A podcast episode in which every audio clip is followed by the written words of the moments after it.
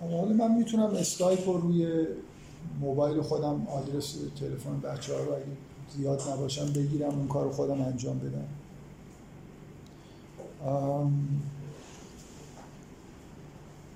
اسکایپ دفعات قبل هم این مشکل رو داشت که اگه قطع نکنیم، ایرپلینش نکنیم، بعدا ممکن زنگ بخورم، یعنی این کارایی میشه کرد احتمالا.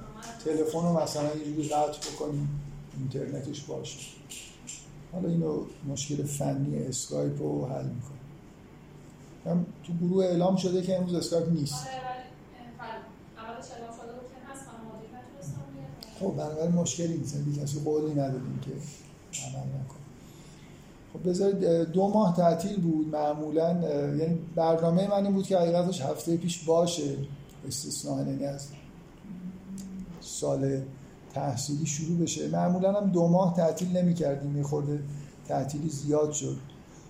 یعنی واقعیتش اینه که دلایل چیز داشت، دلایل غیر از اینکه به طور معمول تابستون تعطیل می شد کلاس‌ها، چون بعضیا دانشجو بودن.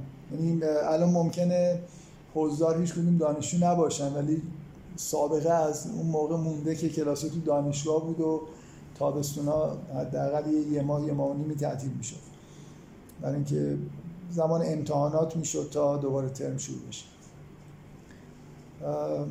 من علت یه خورده طول کشیدنش این بود که هم به یه احساس نارضایتی از محتوای خود جلسات حقیقتش رسیدم که الان میگم چرا، و به اضافه این که بعد از اون جلساتی که تو ماه رمضان بود، من همش در فکر این بودم که یه راهی در واقع برای این که این مسئله پیاده سازی جلسات و فایل در واقع نوشتاری درست بکنیم از جلسات و یه جوری به یه روند خوبی برگردونم. که توی این مدت حدود 1 ماه پیش یه جلسه‌ای با 2 تا از بچه‌هایی که به اصطلاح اداره کننده اون سایتی که پیاده سازی ها توش درج میشه اداره کنند اونجا هستن گذاشتم. سعی کردیم یه روالی رو طراحی بکنیم که بشه یه پیاده سازی خوبی در حداقل زمان ممکن بذاریم توی اون سایت. در واقع من درخواست کردم که بیان یه جلسه ای داشته باشیم. موضوع در واقع این بود که من تصمیم گرفتم که خودم توی این پیاده سازی ها دخالت بکنه. نکته این بود که شروعش یه نکته مثبت بود، ولی اینکه چه دخالتی میتونم بکنم، در چه حدی، موضوعی بود که اون جلسه بحث شد. الان من میخوام به دلیلی موضوع رو اول این جلسه بگم. تو اون جلسه به این نتیجه رسیدیم که از یه نفر که حرفه‌ای باشه، یعنی یه آدمی که شاغله و کارش اینه که فایل‌های صوتی رو پیاده سازی بکنه، بخوایم که در اسرع وقت پیاده سازی رو انجام بده. بعدن یه تعدادی از افراد توی جلسات، کسایی که گوش میکنن و شرکت میکنن، داوطلب بشن برای ادیت کردن اون فایل پیاده سازی شده. من از اون موقع تا حالا با کسایی که میشناختم که این کار رو انجام میدن صحبت کردم، هیچ کس قول این که بتونه سریع کار رو انجام بده به من نداد. حالا من پیشنهادی که حالا نمیدونم واقعا عملی هست یا نه، فکر میکنم اون پیشنهاد قبلی عملی بود، ولی بر اساس همون پیشنهاد، این که مثلا فرض کنید کاری که میتونیم انجام بدیم اینه که هر جلسه‌ای که اجرا میشه از قبلش مثلا 10 دقیقه تقسیم شده باشه حداکثر، که افرادی قبول کرده باشن، مثلا فرض کنیم در یه جلسه 10 نفر. این مشکلی که پیش میاد اینه که بچه‌هایی که پیاده سازی میکنن وقت زیادی باید بذارن برای پیاده سازی یه فایل. بعداً پیش اومده که مثلا به عهده میگیرن، ولی واقعا وقتی که میرن میبینن که زمان زیادی ازشون میگیره، نمیتونن قول خودشون رو در واقع انجام بدن. و همون بحثی که اون روز کردیم که ادیت رو اگه تعداد زیاد بشه، یعنی یه فایل رو ندیم یه نفر حتی ادیت بکنه، تعداد ادیتورها زیاد بشه، مثلا 4 صفحه ادیت کردن و ممکنه یه نفر بگه من هر هفته میتونم انجام بدم، 10 دقیقه پیاده سازی رو ممکنه یه نفر بگه من همین جلسه که انجام میشه شبش 10 دقیقه شو از دقیقه مثلا 0 تا 10 شو من پیاده سازی میکنم. من فکر میکنم 10 دقیقه 20 دقیقه تقریبا برای کسی که تایپش خوبه زمان میبره، سرعت پخشش رو میتونه کم بکنه که بتونه تایپ بکنه، به اضافه این که حالا چند بارم پاس میزنه و کارش رو انجام میده. اگه تعداد آدمایی که همکاری میکنن از یه حد بیشتر باشه اونقدر کار سبک میشه که ممکنه مثلا همین شب بتونیم این 10 دقیقه ها رو تحویل بگیریم، ادیتور هم فرداش مثلا یه عده انجام بدن، من قراره که فایل رو چیزش کنم دیگه، ادیت کلش رو انجام بدم. شاید یه چیزایی بخوام تو سخنرانی نگفتم اضافه بکنم حتی، یعنی یه خورده این فایلی که آپلود میشه چیزی باشه که از الان اینجوریه به نظر من که سخنرانی‌ها بهتر از فایل‌های نوشتاری هستن. خیلی اینو به من گفتن، یعنی یه چیزایی حذف میشه از توی سخنرانی‌ها وقتی نوشتاری میشه و من تلاشم اینه که ببینم میتونم این نوشتاری‌ها رو از سخنرانی‌ها بهتر بکنم، یعنی فایل چیزی کم نداشته باشه بلکه منظم‌تر باشه، چیزایی شاید حتی اضافه شده باشه. حالا به هر حال من این پیشنهاد رو اول این جلسه دارم مطرح میکنم. چیزی که تو اون جلسه‌ای که 3 نفره‌ای که با هم دیگه داشتیم بهش رسیدیم اینه که سعی کنیم تعداد آدما رو زیاد بکنیم که تایمی که مثلا تو یه هفته یا یه ماه حتی یه نفر میذاره خیلی کم باشه که بتونه به قول خودش وفا بکنه. مثلا من احساسم اینه که شاید با 10-15 نفر داوطلب در حد مثلا پیاده سازی 10 دقیقه و ادیت کردن 3-4 صفحه در هفته کاری باشه که به طور مداوم یه نفر انجام بده. ممکنه 10 دقیقه رو دفعه اول یه نفر نیم ساعت وقتش رو بگیره ولی کم کم کارش به جایی برسه که 10 دقیقه رو بتونه تو یه ربع مثلا پیاده سازی بکنه. نمیدونم، این پیشنهادی بود که با 2 تا از بچه‌هایی که برگزار کننده در واقع جلسات از نظر اجرایی و اون اداره کننده این سایت هستن به این نتیجه رسیدیم. در واقع پیشنهادی که من الان دارم میکنم اینه که اون قسمت پیاده سازیش هم نذاریم یه آدم دیگه بیاد. یه آدم خیلی مناسبی بود منتها صراحتاً به من گفته من نمیتونم به دلیل نوع کارم که فورس ماژور مثلا یه کارایی رو میگیرم باید تحویل بدم، نمیتونم به شما قول بدم که 3 شنبه فایل رو تحویل بگیرم 4 شنبه یا حتی 5 شنبه مثلا بهتون بدم. زمان میگه نمیتونم بهتون بدم. این خب یه خورده مسئله سازه دیگه. ممکنه اینکه زمان نمیتونه بده معنیش این باشه که یه هفته هم بگذره به تحویل نده. فکر میکنم ما هدفمون این بوده که فایل رو مثلا ظرف 24 ساعت 48 ساعت مرتب شده توی سایت بذاریم. حالا ببینیم به کجا میرسه دیگه. این نظر اجراییشو حالا باز من صحبت میکنم با بچه‌ها. شاید تو همون گروه تلگرامی مثلا یه عده بیان داوطلب بشن، شاید جدول بتونیم درست کنیم یه نفر در ماه 10 دقیقه بیشتر نخواد پیاده سازی بکنه، بیاد یه جایی رو علامت بزنه که من مثلا سخنرانی سوم ماه دقیقه 20 تا 30 شو من حاضرم چیز کنم پیاده سازی بکنم. حالا فکر کنم از نظر اجرایی باید یه تلاشی بکنیم ببینیم میشه یا نمیشه. آفرین، آره خوب شد گفتید. من امروز به نظرم رسید که بگم این چیزایی که به ذهنم میاد یادداشت که نمی‌کنم دیگه اصلا انگار ممکنه بشه از این ابزارا واقعا بعضیاشون خیلی خوب الان کار میکنن. نه ممکنه من به نظرم رسید ممکنه سخنرانی من به دلیل خیلی محاوره‌ای بودن مناسب نباشه. یه نفر میتونه گوشی بذاره حرفایی که من دارم میزنم و جمله‌شو مثلا پاس بزنه به زبان یه خود بهتر و واضح‌تر بگه تا تایپ کردن هم حتی نداشته باشه. اینم یه امکانیه که الان همین تلگرام یا خود گوگل اینا خیلی با خطای کم تایپ میکنه. من 1.5 سال پیش یه بار امتحان کردم، تعجب کردم. اما احتمالاً بهترم شده باشه از اون موقع. بچه‌ها فکر کنم امتحان کردم وایس شما رو دادم. وایس من اصلا امتحان نکنید، برای اینکه زبان فارسی اصولاً وقتی ما یه دور دیگه فکر کنم نسبت آره خب آخه بعضیا ممکنه تایپشون ضعیف باشه، یعنی اگه نخوان تایپ کنن شاید این راه باز باشه که دوباره در واقع گوش بدن با گوشی و بعد با صدا بگن، برای کسایی که مشکل تایپ دارن. شما مطمئناً تایپ براتون راحته، بعضی اینجوری نیستن، یعنی در حال نیازی به تایپیست بودن به معنی واقعی کلمه نداره. خب اینو بحث رو بذاریمش کنار بگیم، بنویسیم حاضریم مثلا 2000 خط کد بزنیم که حالا اون یه صفحه رو نخواهیم تایپ نمیخواهیم.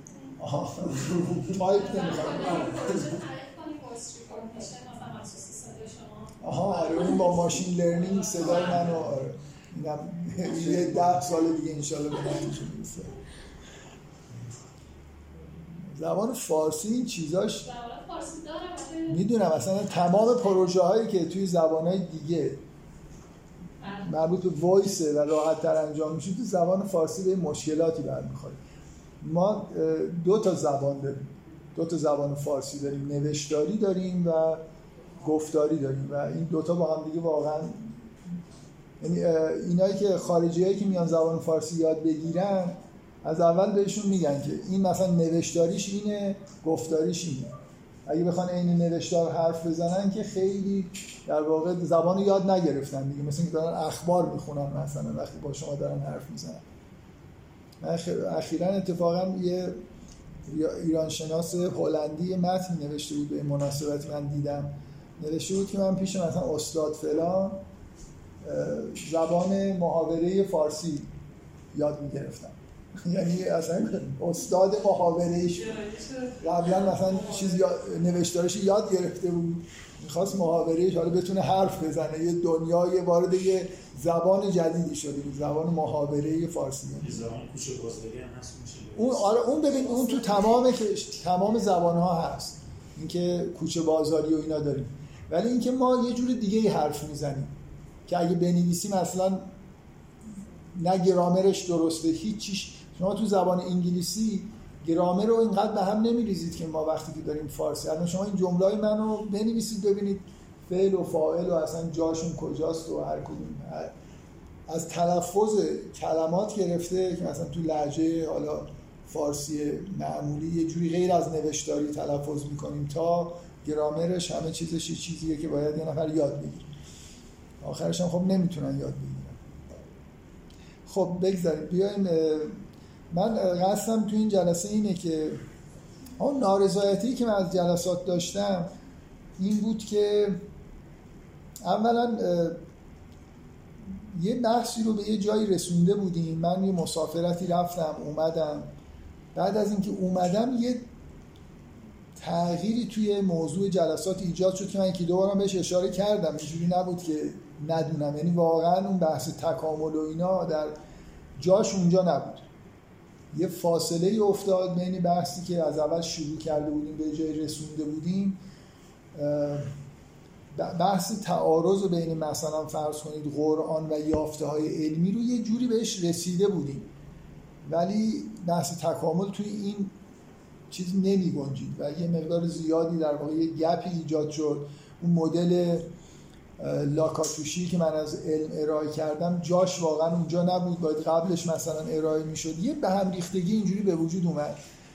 بعدم نارضایتی که من پیدا کردم اینه که وقتی برگشتم بحث دوباره اومد سر قرآن، این سه آدمی که شاید عجله داره نمیدونم، این موضوع زبان فنومنال و اینا رو که گفتم یه جوری انگار دارم میخوام سر و ته یه چیزی رو زود هم بیارم، یه خورده فکر میکنم این حالت رو پیدا کرد.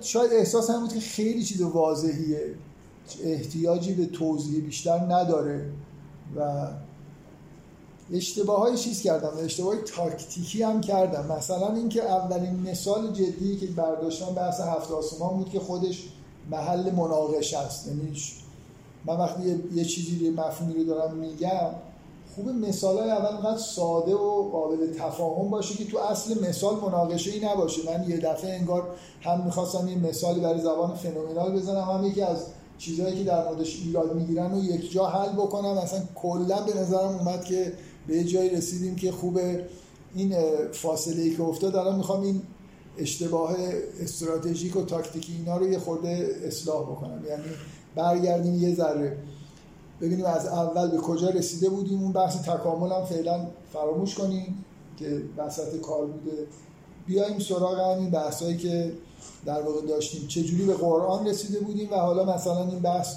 جاش کجاست و درباره زبان قرآن و مسئله تفاوت بین زبان و قرآن و علم و اینا بحث رو پیش ببریم. من سعی میکنم که حالا این پراکندگی هایی که به وجود اومده رو تو این جلسه خیلی سریع در واقع جمعش بکنم و بحث رو ادامه بدم. من در حد 2-3 دقیقه یادآوری بکنم که بحث رو از یه جاهای شروع کردیم، حالا اون بحث های خیلی مقدماتی رو بذاریم کنار.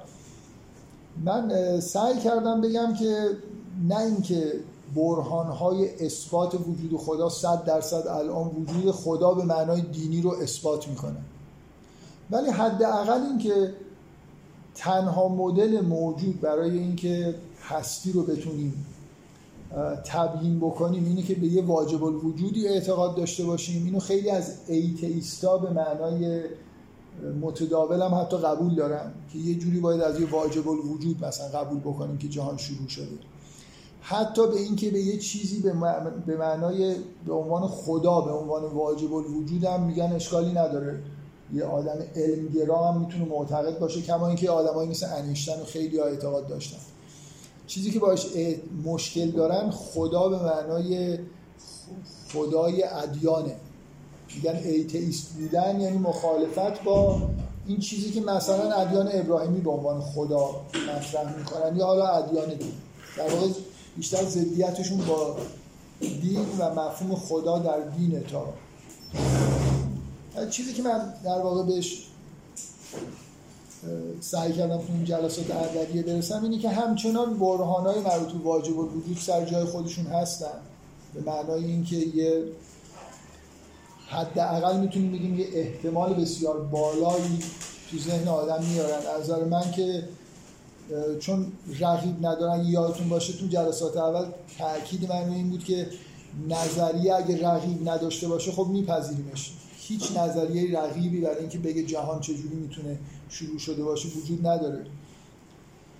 برهان پاسکال من آوردم براتون که مثلا حرفش اینه که از لحاظ نظریه تصمیم من اگه 1% احتمال بدم که مثلا فرض کنید خدایی هست و آخرتی هست و اینا، باید خیلی محتاط باشم و شاید عاقلانه این باشه که خیلی چیزا رو رعایت بکنم برای اینکه دچار مشکل نشم.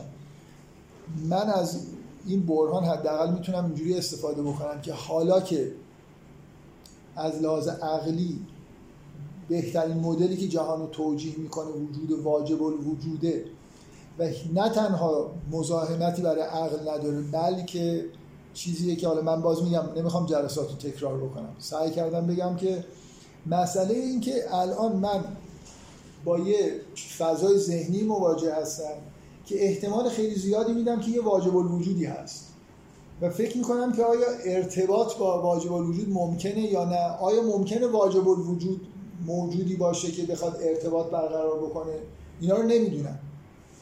ولی حرف من توی جلسات این بود که از لحاظ عملی یه التزامی برای ما ایجاد میکنه که یه بخشی از زندگی خودمون رو بذاریم. اگه واقعا ببینید این ایتئیستا یه جوری میخوان بگن که خب حالا شاید هم یه واجب الوجودی باشه ولی ربطی به ما نداره. من نمیفهمم این ربطی به ما نداره یعنی چی. تاریخ معرفت بشر پر از آدماییه که به یه جور اشراق و عرفان رسیدن و ادعاشون اینه که با این واجب الوجود ارتباط برقرار کردن. همه تاریخ بشر تحت تاثیر افرادیه که اعتقاد دارن که واجب الوجود باشون ارتباط برقرار کرده. حالا ممکنه این تصویری که توی ادیان از واجب الوجود وجود داره کاملا منطبق نباشه بر اون چیزی که من انتظار دارم، ولی این حداقل این کنجکاوی رو ایجاد میکنه که من این مسئله رو برم بررسی بکنم یا نه. یعنی در رفتن از این که ببین اون واجب الوجود فلسفی بسیار شبیه به همین خداییه که در ادیان، چه ادیان شرقی مثل بودیسم و هندویسم و اینا هست تا مخصوصا ادیان ابراهیم، این یه دیتیلایی داره که خب من نمیتونم از اون برهان‌های فلسفی در بیارم، ولی اگه یه نفر بگه که این شبیه اون نیست، واقعا حالش مسیحیت و اگه یه نفر معتقد باشه که خدا همین حضرت مسیح بود و اینا رو بذارید کنار، خب این یه خورده ادعای عجیب و غریبی میشه. ولی حداقل یهودیت و اسلام خدا اللهی که در قرآن هست با صفاتی که براش نسبت داده میشه و اینا قابل تصوره که همون واجب الوجود فلسفی باشه. حداقل اینه که من هزاران نفر آدم رشد یافته معقول میشناسم که ادعای اینو کردن که از طریق عرفان به یه شهود فوق‌العاده و ارتباط خوبی با واجب الوجود رسیدن. از اون ور یه نهضت‌های دینی وجود داره که میگن که واجب الوجود هم سعی کرده با ما ارتباط برقرار کنه. این چیزی نیست که من بتونم بگم به من ربطی نداره. این بحث من با ایتئیستا اینه که عاقلانه اگه بخوایم رفتار بکنیم یه بخشی از زندگیمون رو باید بذاریم این صحت و سقم این ادعا رو بررسی بکنیم، نه با اون برهان پاسکال. به نظر من چیز خیلی قوی‌تر از برهان پاسکال اینجا وجود داره. پاسکال می‌خواست بگه اگه 1% هم احتمال بدم باید تبعیت بکنم. من میگم 1% نیست، 99% به اضافه اینکه قراره تبعیت بکنم، قراره مطالعه بکنم. ما به یه جایی رسوندیم که پس نه تنها معقوله، به نظر ضروری میرسه که کنجکاو باشیم آیا این ارتباطی که در ادیان گفته میشه درست هست، انطباق داره یا نه. من یه جلسه لااقل وقت گذاشتم میگم که خیلی هم فرق نمیکنه از کجا شروع بکنیم. به یه دلایلی که آوردم گفتم به نظر میاد گزینه خوب اینه که از قرآن شروع کنیم. این نهایت بحثی بود که از اول تا یه جایی کردیم که در واقع مثل اینکه من میخوام ثابت بکنم که آره به نظر میرسه یه واجب الوجودی وجود داره و قابل بررسیه که آیا این قرآن مثلا نتیجه ارتباط واجب الوجود با بشر بوده یا نه. اینو میخوایم بررسی بکنیم. این حداقل اینه که سعی کنیم بگیم که این ضروریه. من قبل از اینکه بررسی رو شروع بکنم یکی دو جلسه شایدم بیشتر در مورد این بحث کردم که همینجوری چشممون رو ببندیم انتظار داریم تو این کتاب چی ببینیم. تا همینجا من میخوام یادآوری بکنم و بحث رو بکشونم به همین چیزی که داریم در موردش صحبت میکنیم. شما انتظار دارید که تو این کتاب چی ببینید؟ من حرفم این بود که انتظار یه حالت معجزه آسا بودن داریم. اگه یادتون باشه یه مقدار درباره این مفهوم تحدی من حداقل یکی دو جلسه صحبت کردم که خود این کتاب یه در واقع متدی برای تبیین اعجاز خودش در واقع آورده. چه چیزش معجزه آساست که مفهوم تحدی من سعی کردم بگم که غیر از این راهی شاید اصلا وجود نداره برای اینکه شما بخواید بگید که منبع فرستاده شدن این کتاب یه منبع نامتناهی از نظر علم و اینا بوده، مثلا یه چیز شبیه خداست. سعی کردم بگم تنها راهش اینه که یه ادعایی مثل تحدی که در قرآن اومده بکنه.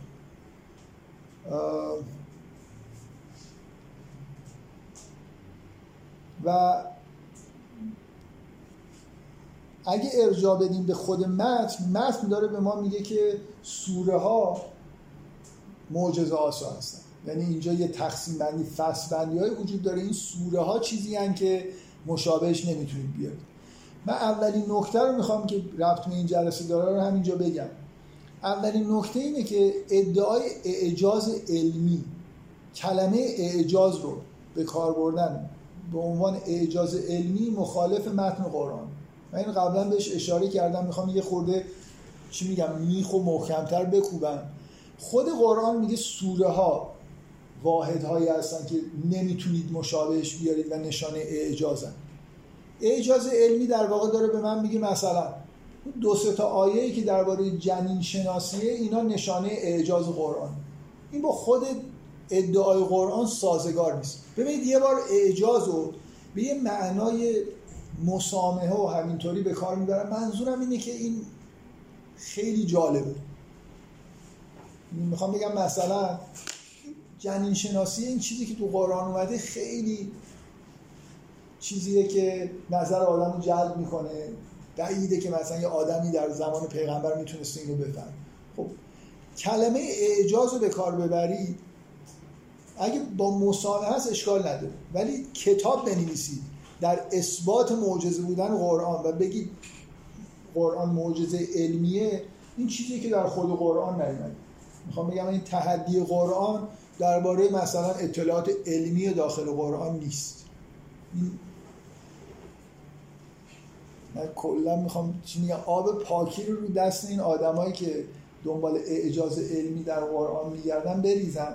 حد اکثر اینه که چیزای جالبی از نظر علمی تو قرآن هست. من خودم همون جلسه‌ای که درباره جنین شناسی اینجا بحث شد گفتم اون واقعا اون آیه مخلقتان و غیر مخلقه خیلی جالبه، یعنی مثل اینکه یه چیزی که تازه ما فهمیدیم که قدیم اصلا امکان نداشت یه نفر قدیما بفهمه که بخشی از این سلولا مثلا به خلقت خودشون رسیدن، بعضیا نرسیدن. این مفهوم یه مفهوم جدید توی جنین شناسیه و ترجمه ها رو براتون خوندن که با اینکه نمیفهمیدن ولی یه جوری ترجمه کردن که همین چیزی که الان ما میفهمیم جنین شناسا فهمیدن رو دارن. این حد اکثر جالبه دیگه. ببینید چرا این اعجاز نیست؟ برای اینکه من میتونم در مثنوی مولوی هم یه چیزای خیلی جالب بهتون نشون بدم که نتیجه الهامای خیلی عرفا هستن که الهامای جالبی داشتن، یه چیزای فراتر از حس و عقل و علم زمان خودشون میفهمیدن. مثلا مولانا میگه که من این شعر رو حداقل یه بار میدونم تو این جلسات خوندم، میگه آن حکیمک اعتقادی کرده است کاسمان بعیض زمین چون زرده است. یه حکیمی خودش هم بیچاره از ترس این که حرفی که داره میزنه با علم زمانه سازگار نیست و ممکنه خیلی بهش ایراد بگیرن، میگه یه حکیمکی یه اعتقادی پیدا کرده که زمین مثل زرده است، آسمان مثل یه تخم مرغه، اینم زرد.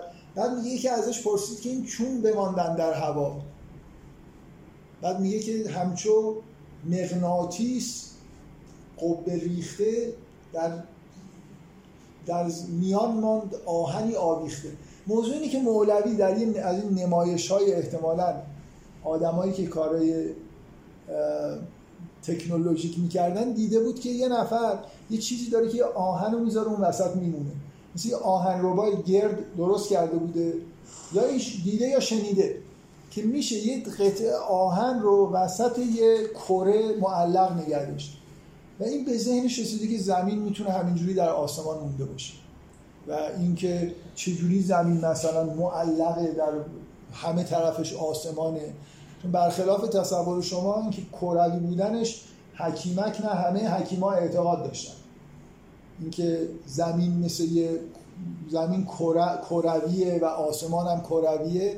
مثلا این داره اینو حل میکنه که این چجوری اون وسط مونده، میگه یه جاذبه از همه جهت داره اینو میکشه، مثل همین که آهن و وسط چیز نگه میداره.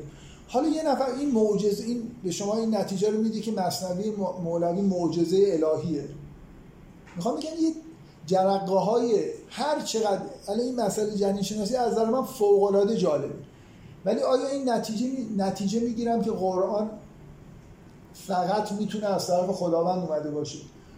خب پیامبر یه عارف 100 برابر بالاتر از مولاناست و پر از اشراق و چیز نسبت به زمین و آسمان و همه چیزه و یه چیزایی هم تو کتابش اومده.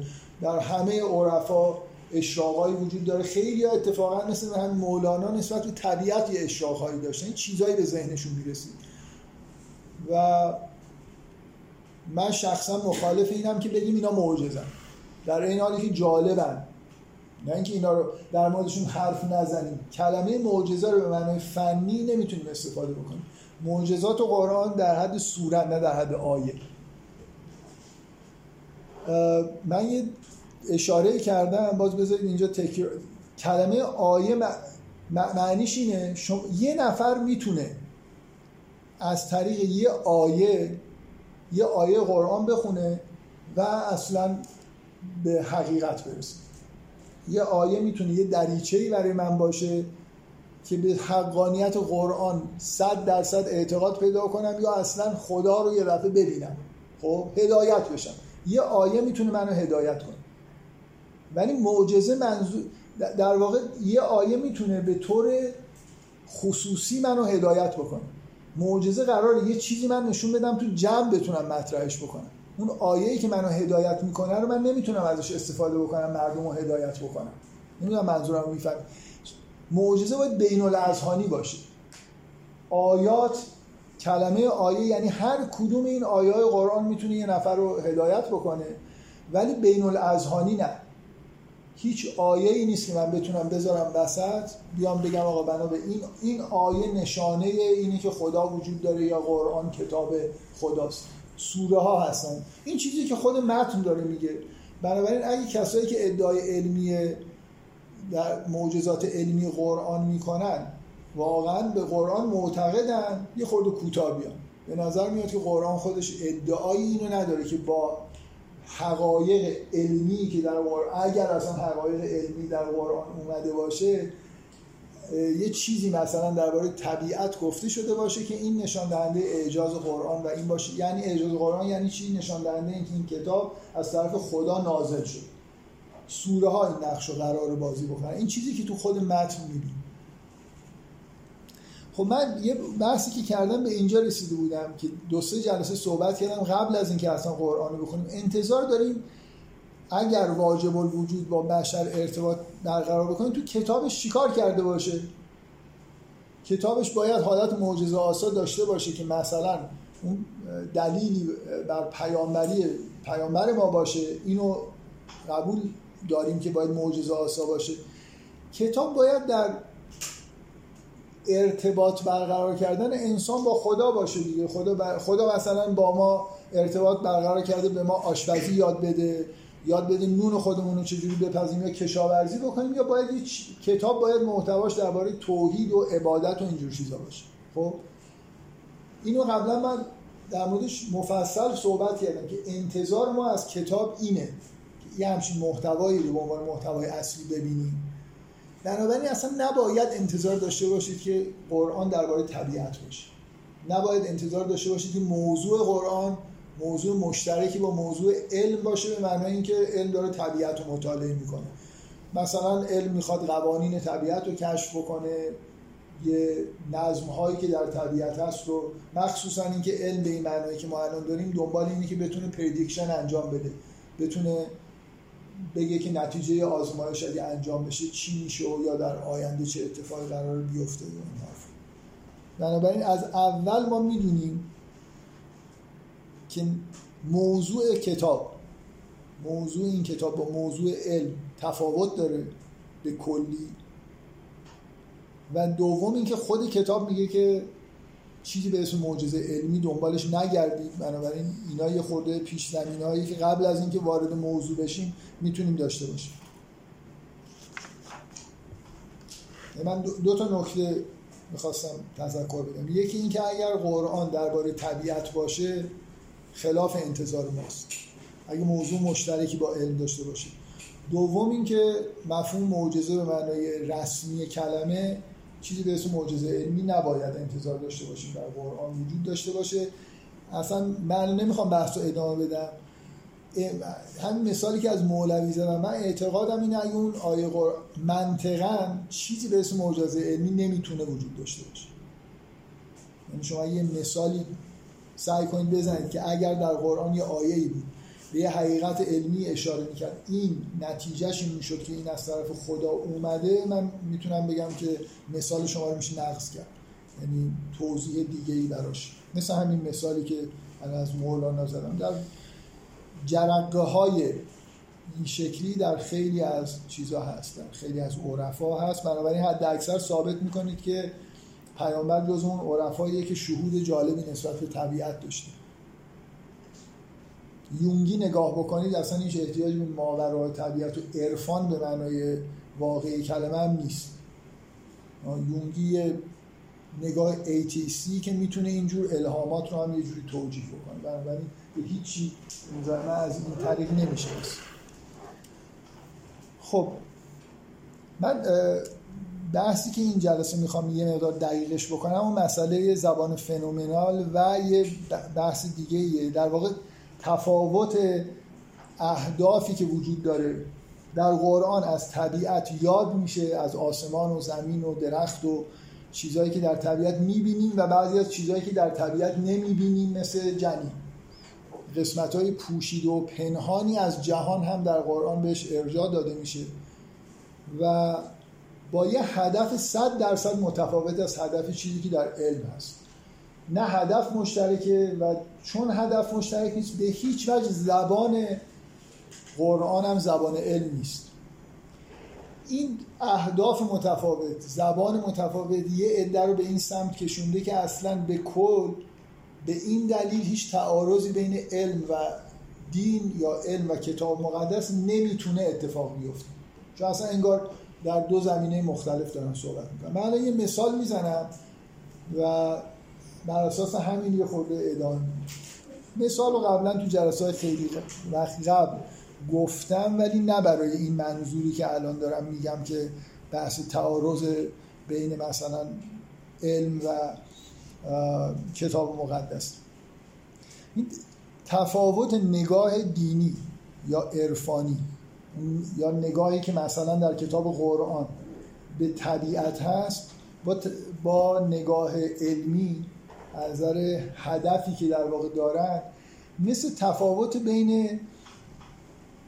یه منتقد هنری، فکر کنید یه منتقد هنری یه نقاشی رو نگاه میکنه و داره سعی میکنه که اینو نقد بکنه، دربارش مطلب بنویسه، سعی میکنه اینو درک بکنه و به دیگران این درک خودشو منتقل بکنه. خب چی کار داره میکنه؟ ساده ترین حرفی که در مورد نقد و هنری میزنن، از قدیما میزنن، الان دیگه خیلی این حرفو نمیزنن، اینه که مثلا فرض کنید طرف تابلوی مونالیزا رو نگاه میکنه و داره سعی میکنه به شما بگه که اون احساسی که داوینچی میخواسته تو این تابلو منتقل بکنه چی؟ چرا اینو کشیده؟ چرا اون پس زمینه رو براش قرار داده؟ چرا این حالت چهرهش اینجوریه؟ یه توضیحی به شما بده که شما اگه تابلو رو نگاه میکنید و خیلی نمیفهمید این تابلو چرا ارزشمنده، درک بکنید که یه چیز خیلی عمیقی توی این تابلو هست. من قبلا هم الان یادم افتاد، نمیدونم به چه مناسبت، شاید مثال تو همین کلاس یا اون کلاسای دانشگاه تهران گفتم، یه مستندی در مورد داوینچی بود که توش صحنه ای رو که از نظر تاریخی به نظر مستند میرسه بازسازی کرده بودن که رافائل میاد پیش داوینچی در حالی که جوانه و موقعی که داوینچی، حالا افسانه هم زیاد میسازن دیگه، ولی صحنه جالبی بود، میاد پیشش موقعیه که داوینچی داره روی مونالیزا کار میکنه، تقریبا تموم کرده، به کسی نشون نداده انگار، اصلا یه همچین حالتی داره، این جزء اولین آدمایی که داره میبینه، اینو به رافائل نشون میده و رافائل یه مدتی به این تابلو نگاه میکنه و بعد های های گریه میکنه و میره. اون به عنوان نقاش بزرگ تقریبا همتراز داوینچی یه چیزی توی این نقاشی، اگه یه منتقدی بتونه شما رو کاری بکنه که نمیخواد های های گریه بکنه، وقتی به این تابلو نگاه میکنید یه اثر عمیقی روتون بذاره. حالا نمیخواد اشک بریزید، متاثر بشید، یه چیزی از روح داوینچی اونجا هست، یه حسی رو تو این تابلو بیان کرده که اگه یه منتقد هنری این هنر رو داشته باشه، قرار منتقدای هنری هنرشون این باشه که یه ارتباط عمیق‌تری بین شما و یه اثر هنری بتونن برقرار بکنن. اگه بتونه این کارو بکنه، تونسته در واقع چیکار داره میکنه؟ داره تابلو رو سعی میکنه به شما بگه انگار پشتش چی هست، چه حسی هست، چه مفهومی داره. ممکنه یه جنبه‌های نمادینی باشه، اینا رو برای شما باز بکنه که شما بتونید اون معنای پشت این پرده نقاشی رو در واقع انگار ببینید، باشه ارتباط برقرار بکنید. نگاه دینی به طبیعت این فرمیه، یعنی نگاه دینی و عرفانی اینه که طبیعت جاییه که شما میتونید بهش نگاه بکنید و اسما و صفات با خدا آشنا بشید. اصلا این چیزی که ظهور کرده به عنوان طبیعت شما میبینید، یه ارتباطی در واقع شما میتونید از این طریق از طریق این مخلوق با خالقش پیدا بکنید، بفهمید که اون واجب الوجود که از نظر فلسفی یه چیز تقریبا ناشناخته است، فقط میتونید یه چیزایی بگید که بسیط، نامتناهی، ازلی، ابدیه، ولی مثلا نمیتونید بگید مهربان هست یا نه، خیلی این در فلسفه نمیگنجه. قراره که متن دینی یا یه عارف شما رو به تماشای طبیعت ببره، طوری مثل اثر هنری به شما نشون بده این پشت این وقایعی که در طبیعت اتفاق میفته یه خالقی با یه منظورهایی هست. مثل اینه که مثلا یه قدیما میگفتن منتقد هنری قراره که قصد مؤلف رو بر شما آشکار بکنه. داوینچی منظورش از کشیدن این تابلو چی بوده؟ چه چیزی رو میخواسته بیان بکنه؟ الان یه خورده این حرف در نقد هنری مدرن به نظر میاد نقص شده، ولی اگه اون سخنرانی‌های دانشگاه تهران منو گوش کرده باشید، من سعی کردم بگم که این چیزهای مدرنی که میگن با اون نظریه قصد مؤلف قابل جمعه، به شرطی که مؤلف و شامل ناخودآگاه شخصی و جمعی و همه چیز بگیریم. یه مؤلف اگه پیچیده بکنید هیچ مشکلی در واقع نظریه قصد مؤلف نداره، همچنان میشه گفت هنرمند داره قصد مؤلف آشکار میکنه. بنابراین نگاه دین و عرفان به طبیعت این تابلو و اثر هنریه. شما قرار اینجا یه چیزی پشت این چیزی که در واقع میبینید یه معنایی رو کشف بکنید، یه ارتباطی رو با خالق در واقع از این طریق پیدا بکنید. خب این هدف هیچ ربطی به اهداف علمی نداره. من برای اینکه روشن بشه این تغییری که در واقع تو این مثال دادم، اضافه‌ای که میخوام بکنم، اینو قبلا گفتم که کلا دین و عرفان به جهان و به طبیعت مثل اثر هنری نگاه میکنه. چیزی که اونجا گذاشتن که شما ببینید، پی به یه چیزی پشتش ببرید، در حالی که علم خود این اثر هنری رو انگار خودش رو برای خودش داره مطالعه میکنه، نه به عنوان یه اثری از یه چیز دیگه. این طبیعت جلوه‌ای از ذات خدا، ذات و صفات خداونده. قرآن به من هر جایی به طبیعت داره ارجاع میده بدون استثنایی. یه مورد یه ذره این ور اون ور بود، قرارش به شما در طبیعت نشون بده که چه صفات الهی اینجا در کارن، چجوری میتونید از این اتفاقی که در طبیعت میفته به توحید پی ببرید یا به معاد پی ببرید. دقیقا مثل یه منتقدی که داره از یه چیزایی که ظاهر شده به شما یاد میده که پشتش در واقع انگار پشت ماجرا چیه، یه معنای عمیقی در واقع توش هست که در ظاهر ممکنه دیده نشه.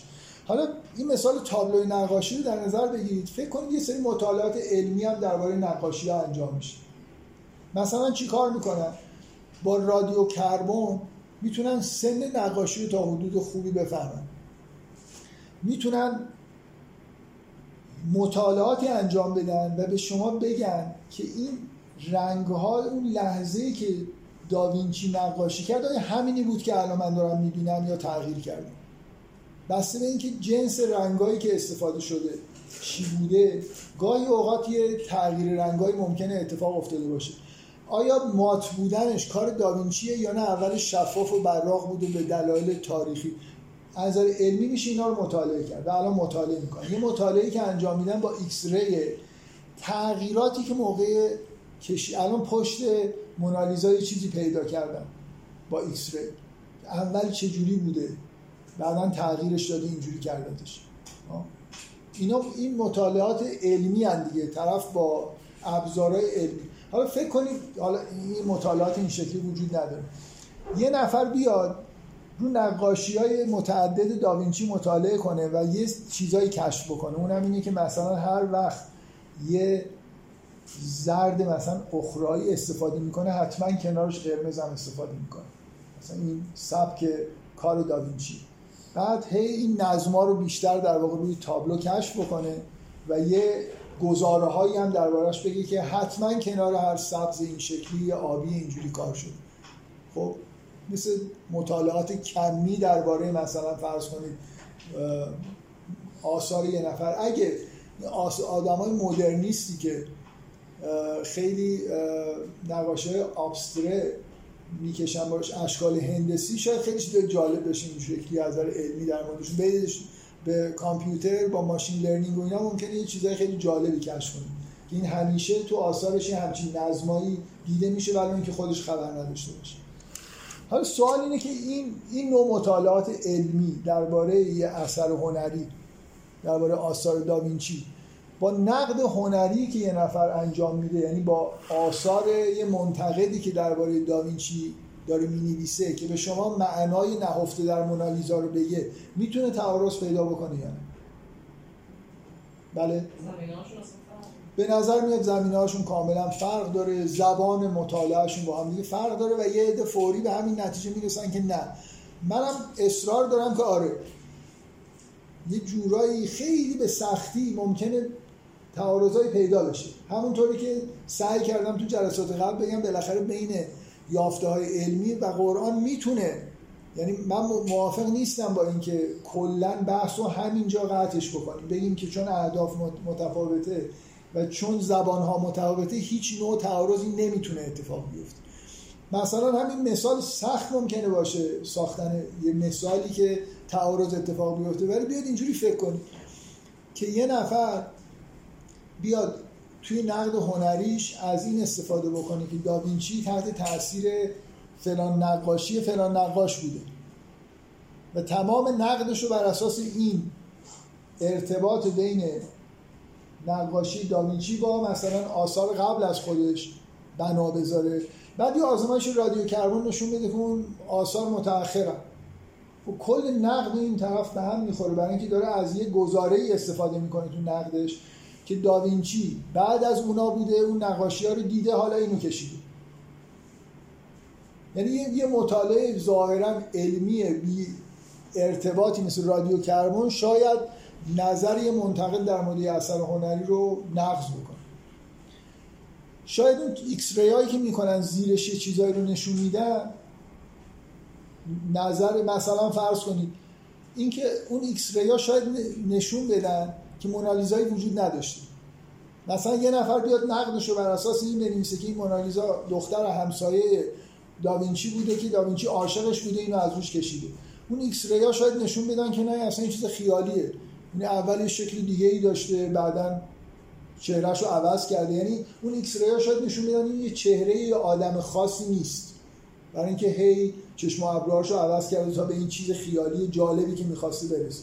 مثلا دارم میگم، میخوام بگم میشه مثالایی ساخت که ساده ترین آزمایشات علمی روی تابلوها با اینکه اهداف منتقد فرق میکنه، زبانش زبان دیگه‌ایه، ولی شاید تعارضایی پیش بیاد، برای اینکه بالاخره هر دوشون در مورد تابلو دارن صحبت میکنن.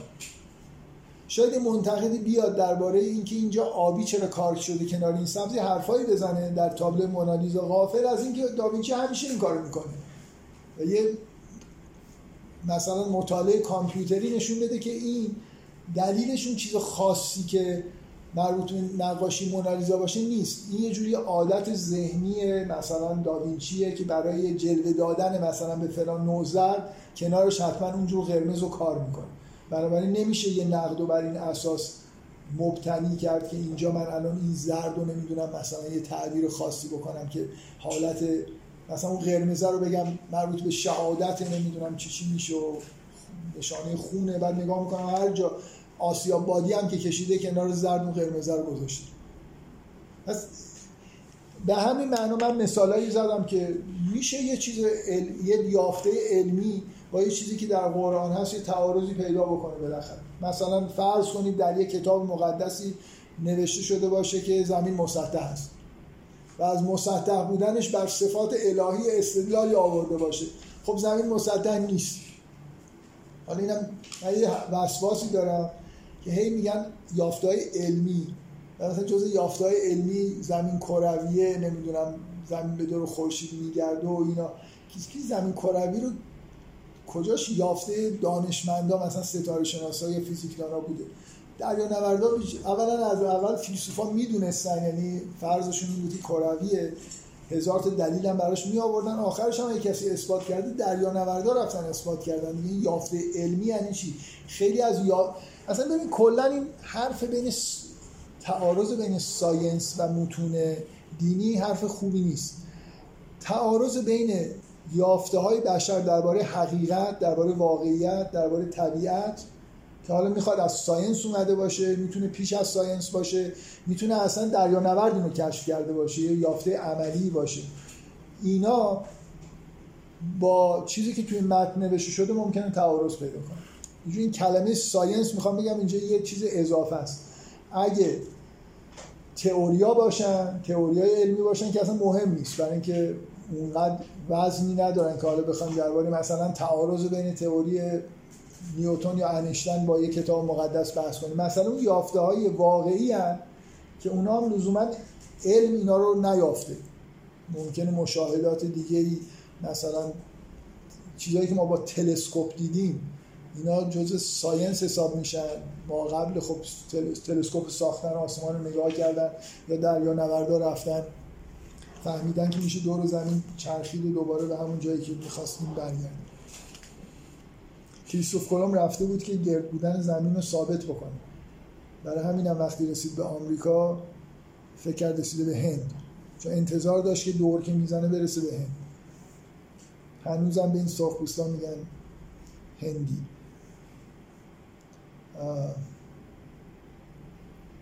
خب من اصرارم بنابراین اینه که یافته های بشر میتونه، یافته هایی که ما یقینی میدونیم ممکنه با یک کتاب مقدسی در تعارض باشه. بنابراین بحثی نیست که بشه بخوایم با یه توضیحات کلی به کلی منتفیش بکنیم، ولی همین مثالا به نظر من این حس رو میدن که بسیار سخته که مطالعاتی که مثلا مطالعات علمی که الان داره رو طبیعت میشه و یافته‌های علمی، چیزایی که با به قصد مطالعه طبیعت برای پیدا کردن نظم و پترن و این چیزا در واقع یافته‌هایی که به دست میاریم با متون دینی تعارض داشته باشن. یعنی مثال خیلی سخت گیر میاد که یه جایی واقعا شما بخواید بگید که چون چیزی که قرآن یا کتاب مقدس رو درباره طبیعت میگه خالی از تئوری با اون زبانی بیان نمیشه که اصلا با زبان علمی یکی باشه. اهداف مثلا این حرف زدن درباره تابلو نقاشی مثال راحت نمیشه گیر آورد، ولی امکانش من میگم منتفی نیست. حتی در مورد نقاشی ممکنه همچین چیزی پیش بیاد. خب حالا قبل از اینکه من بحث زبان فنومنال رو که یه خود حالت ممکنه تکراری داشته باشه بگم، میخوام به دومین ویژگی زبان متون دینی اشاره بکنم.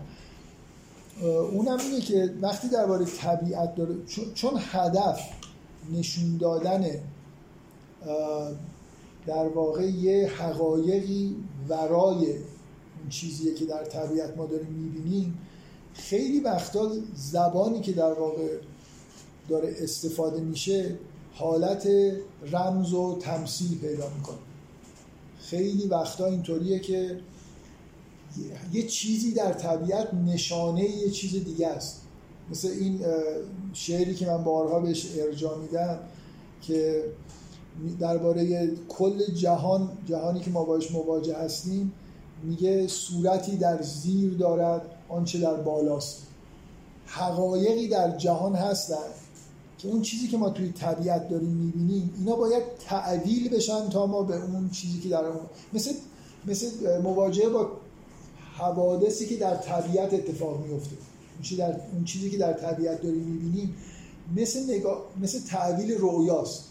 تو قرآن یه اصطلاحی هست، نمیگه تعبیر خواب یا حتی تعویل رؤیا، میگه تعویل احادیث. هر چیزی که حادث میشه تعویل داره. تمام این چیزایی که در عالم ما میبینیم اینا رو میشه برگردون به یه حقیقتی در ماورای این جهان ظاهر. در باطن جهان یه حقیقتی بوده اینجوری ظاهر شده. اینه که یه مقدار این حالت در واقع زبان رمز و تمثیل، این که از یه چیز ظاهری اینو نشانه چیز دیگه‌ای بگیریم، یکی از ویژگی‌های زبان کتب مقدس و عرفانی در مواجهه با طبیعته که حتی چهچهی بلبل ممکنه براشون نشانه یه چیزی باشه، باران، اینکه مثلا فرض کنید اینکه درخت‌ها از زمین در میان و به سمت آسمان میرن، شما یه چیزی باید از این بفهمید که این چیز مطمئناً علمی نیست. از نظر علمی خب این چیزایی که اینجا هستن از زمین در میان برای اینکه از اونجا تغذیه میکنن، به آسمان میرن برای اینکه نور و خورشید بالاست و اینا میل دارن، در حالی که در نگاه عرفانی یه معنای دیگه ای داره.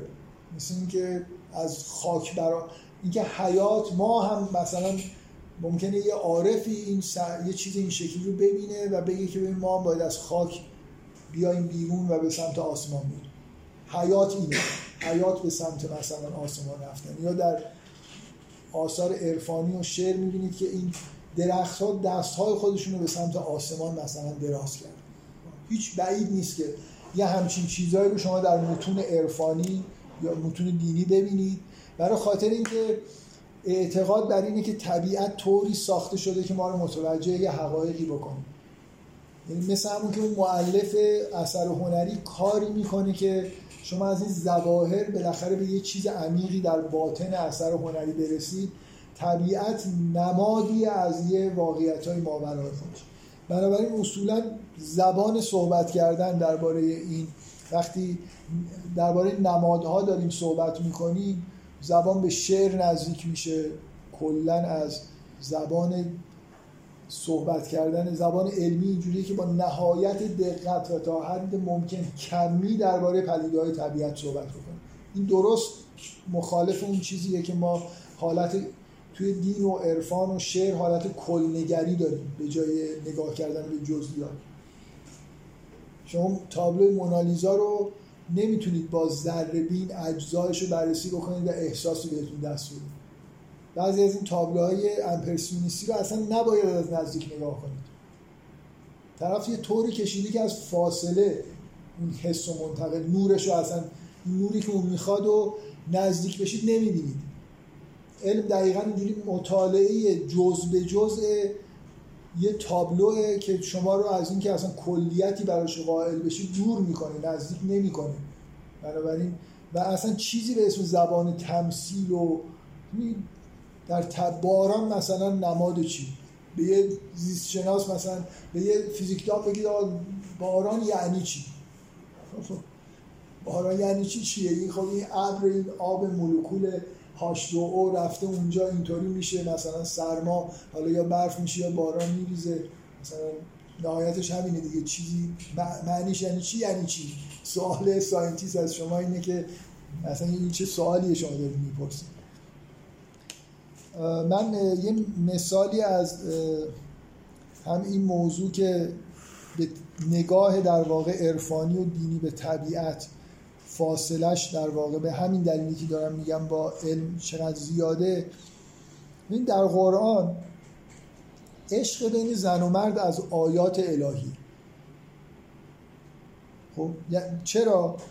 در خاطر اینکه اصلا وجود زن و مرد از یه طرف نشون دهنده اینه که اون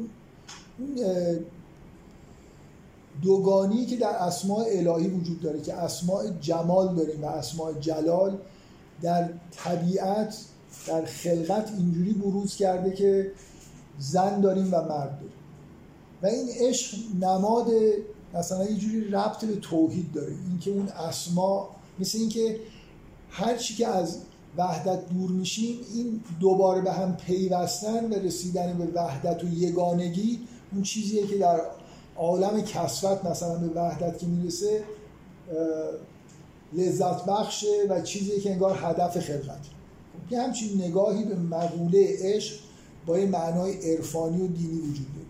بعد این تو قرآن این ربط به این پیدا میکنه که همه موجودات هم زوجن، برای اینکه اون دوگانی که در اسماء هست در همه عالم یه جوری تسری پیدا کرده.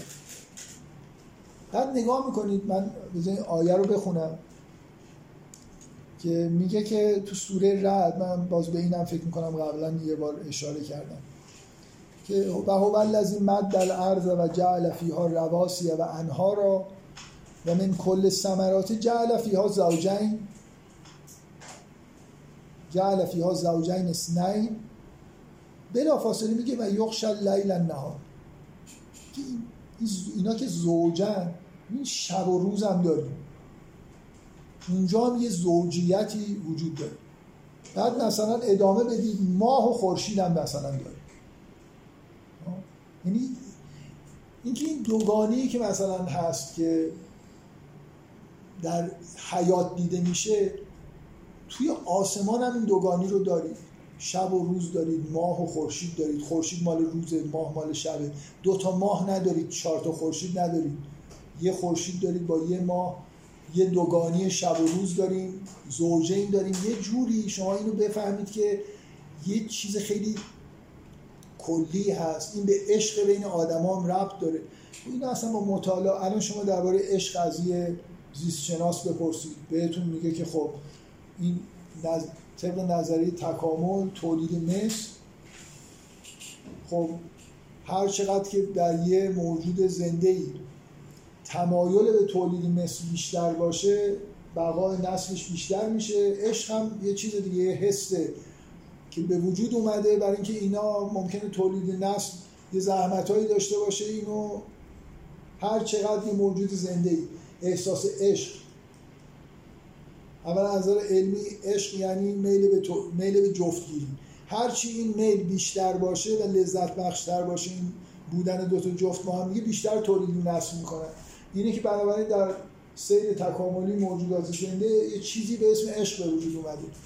یه خورده دیگه بیشتر سوال بکنید میگه عشق یه اختلال هورمونیه، توی حالت‌های مثلا این هورمون زیاد که ترشح میشه یه همچین احساس کاذبی، اصلا نظر نوروساینس یه جوری روانشناسا که عده‌شون میگن اشخاص این بیماریه، بالاخره بیماریه که درمانی هم نداره. مثلا من ببخشید یه بار یادم نیست اینو گفتم که یه آشنای روانشناس داریم میگه که خب عشق بیماریه، من قرص میدم اگه یه نفر بیاد بگه من خیلی عاشق شدم و مشکلش اینه، میگه قرص میدم که برطرف بشه.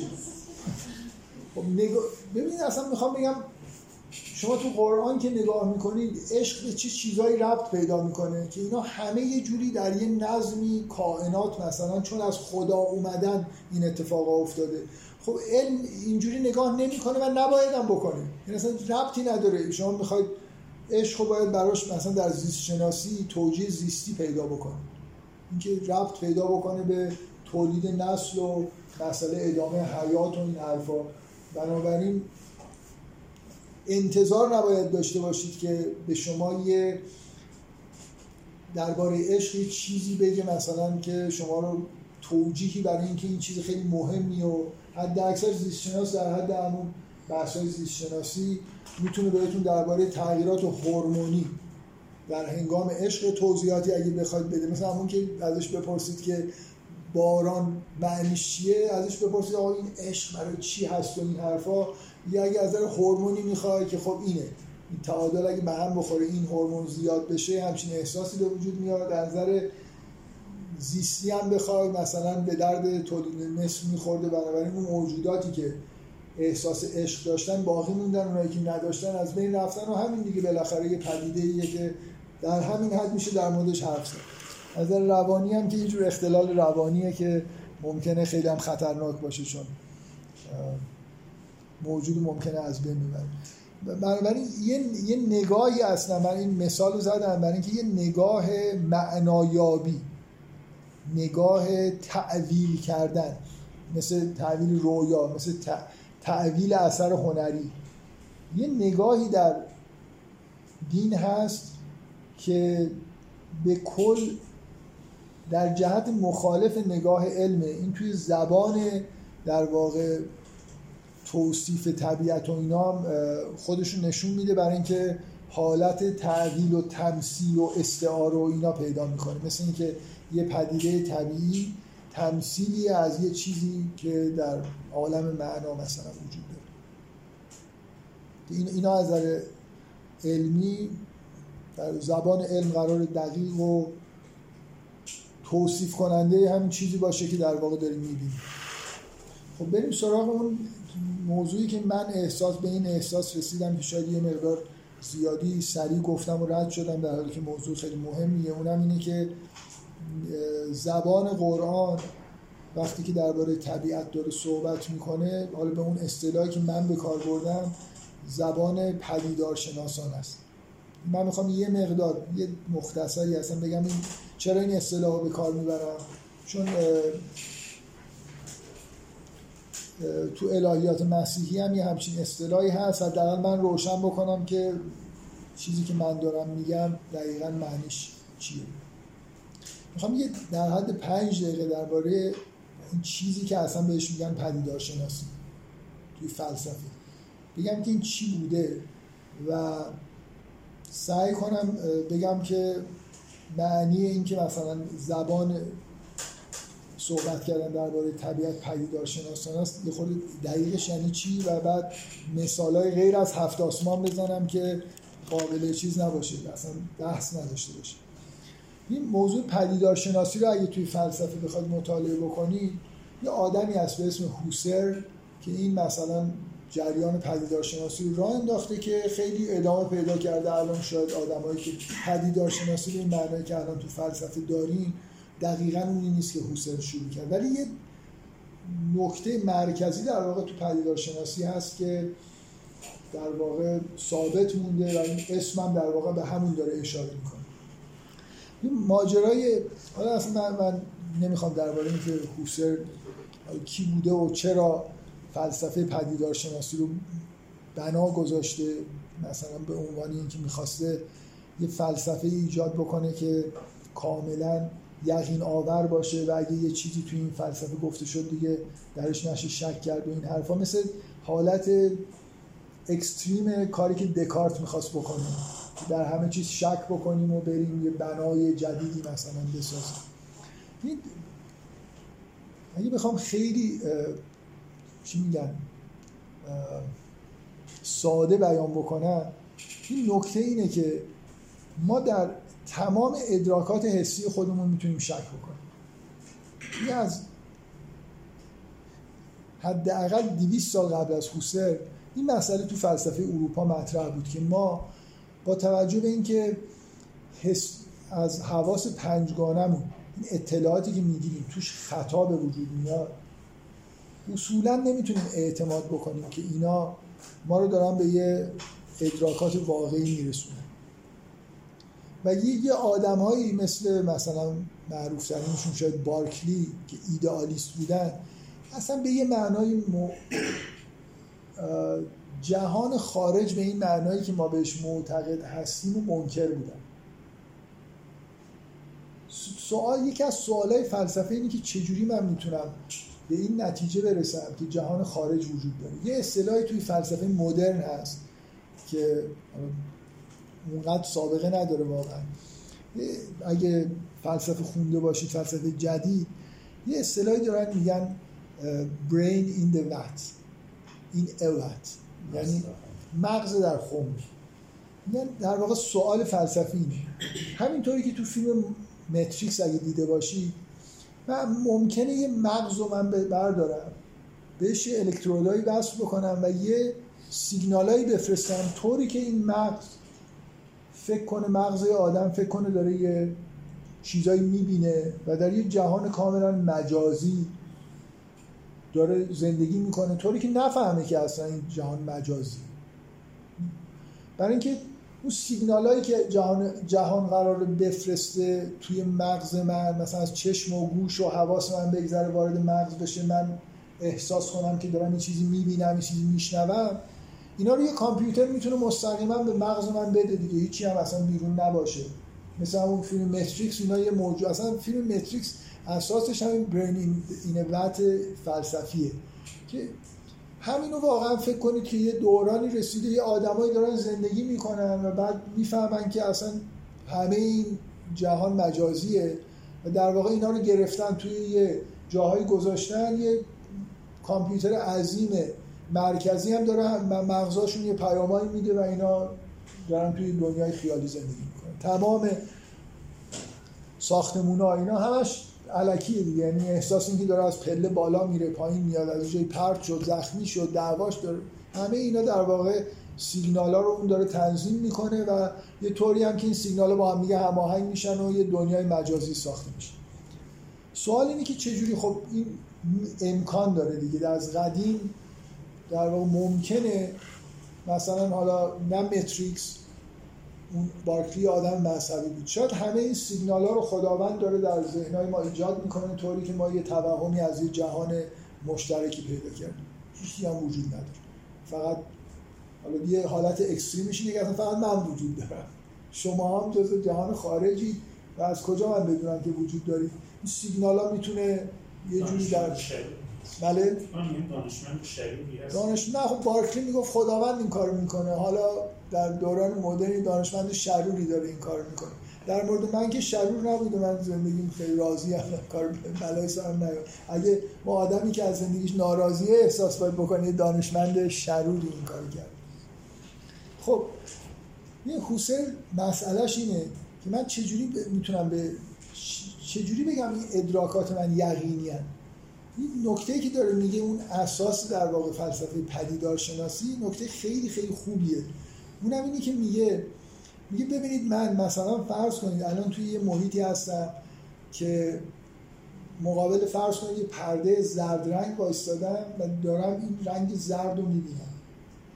ممکنه من شک بکنم، یقین نداشته باشم که اون پرده زرد باعث شده که من اون رنگ زرد رو دارم میبینم، ولی توی این که دارم رنگ زرد رو میبینم که شک ندارم که این پدیدار قطعاً وجود داره.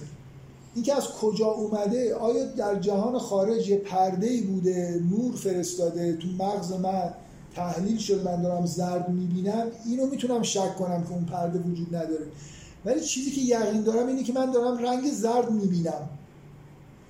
اگه یه نفر بیاد بگه آقا این پرده قرمزه تو مغزت یه ایرادی داره که داری اینو به صورت زرد میگه ربطی به حرف من نداره، من دارم رنگ زرد میبینم، این پدیدار وجود داره. اینکه آیا منشأش عالم خارجه تو مغز من دارن سیگنال میفرستن، یه چیزی من مطمئنم اونم اینه که این پدیدارها بر من دارن پدیدار میشن، من اینا رو من شماها رو دارم میبینم. آیا در جهان خارج وجود دارید یا یه دانشمند شرور یا دانشمند مهربان یا یه کامپیوتر بدجنس یا حالا هر چی دارید شما رو برای من اینجوری ایجاد کرده، یا نه شما واقعی هستید در دیوار غیر واقعی، اصلا من کاری به اینا ندارم. حسین میگه من یه چیزی مطمئنم اونم اینه که یه چیزی بر من پدیدار شد، اینو در شک. حالا اساس فلسفه حسین اینه که با فقط بر اساس این پدیدارا ببینیم چی میتونیم بگیم.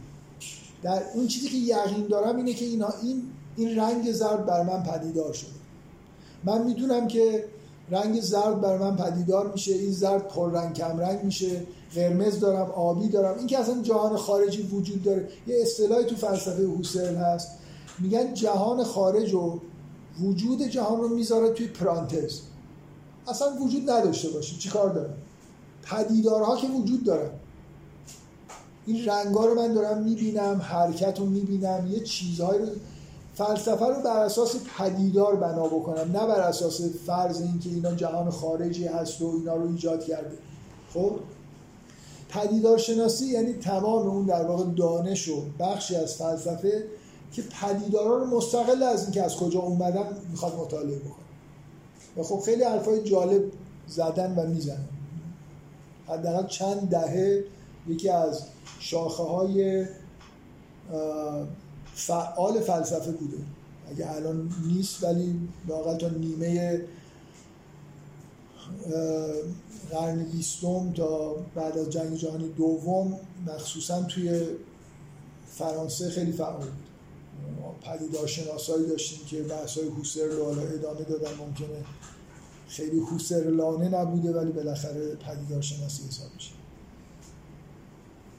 خب حالا من میگم نگاه مثلا زبان قرآن پدیدارشناسانه است یعنی چی؟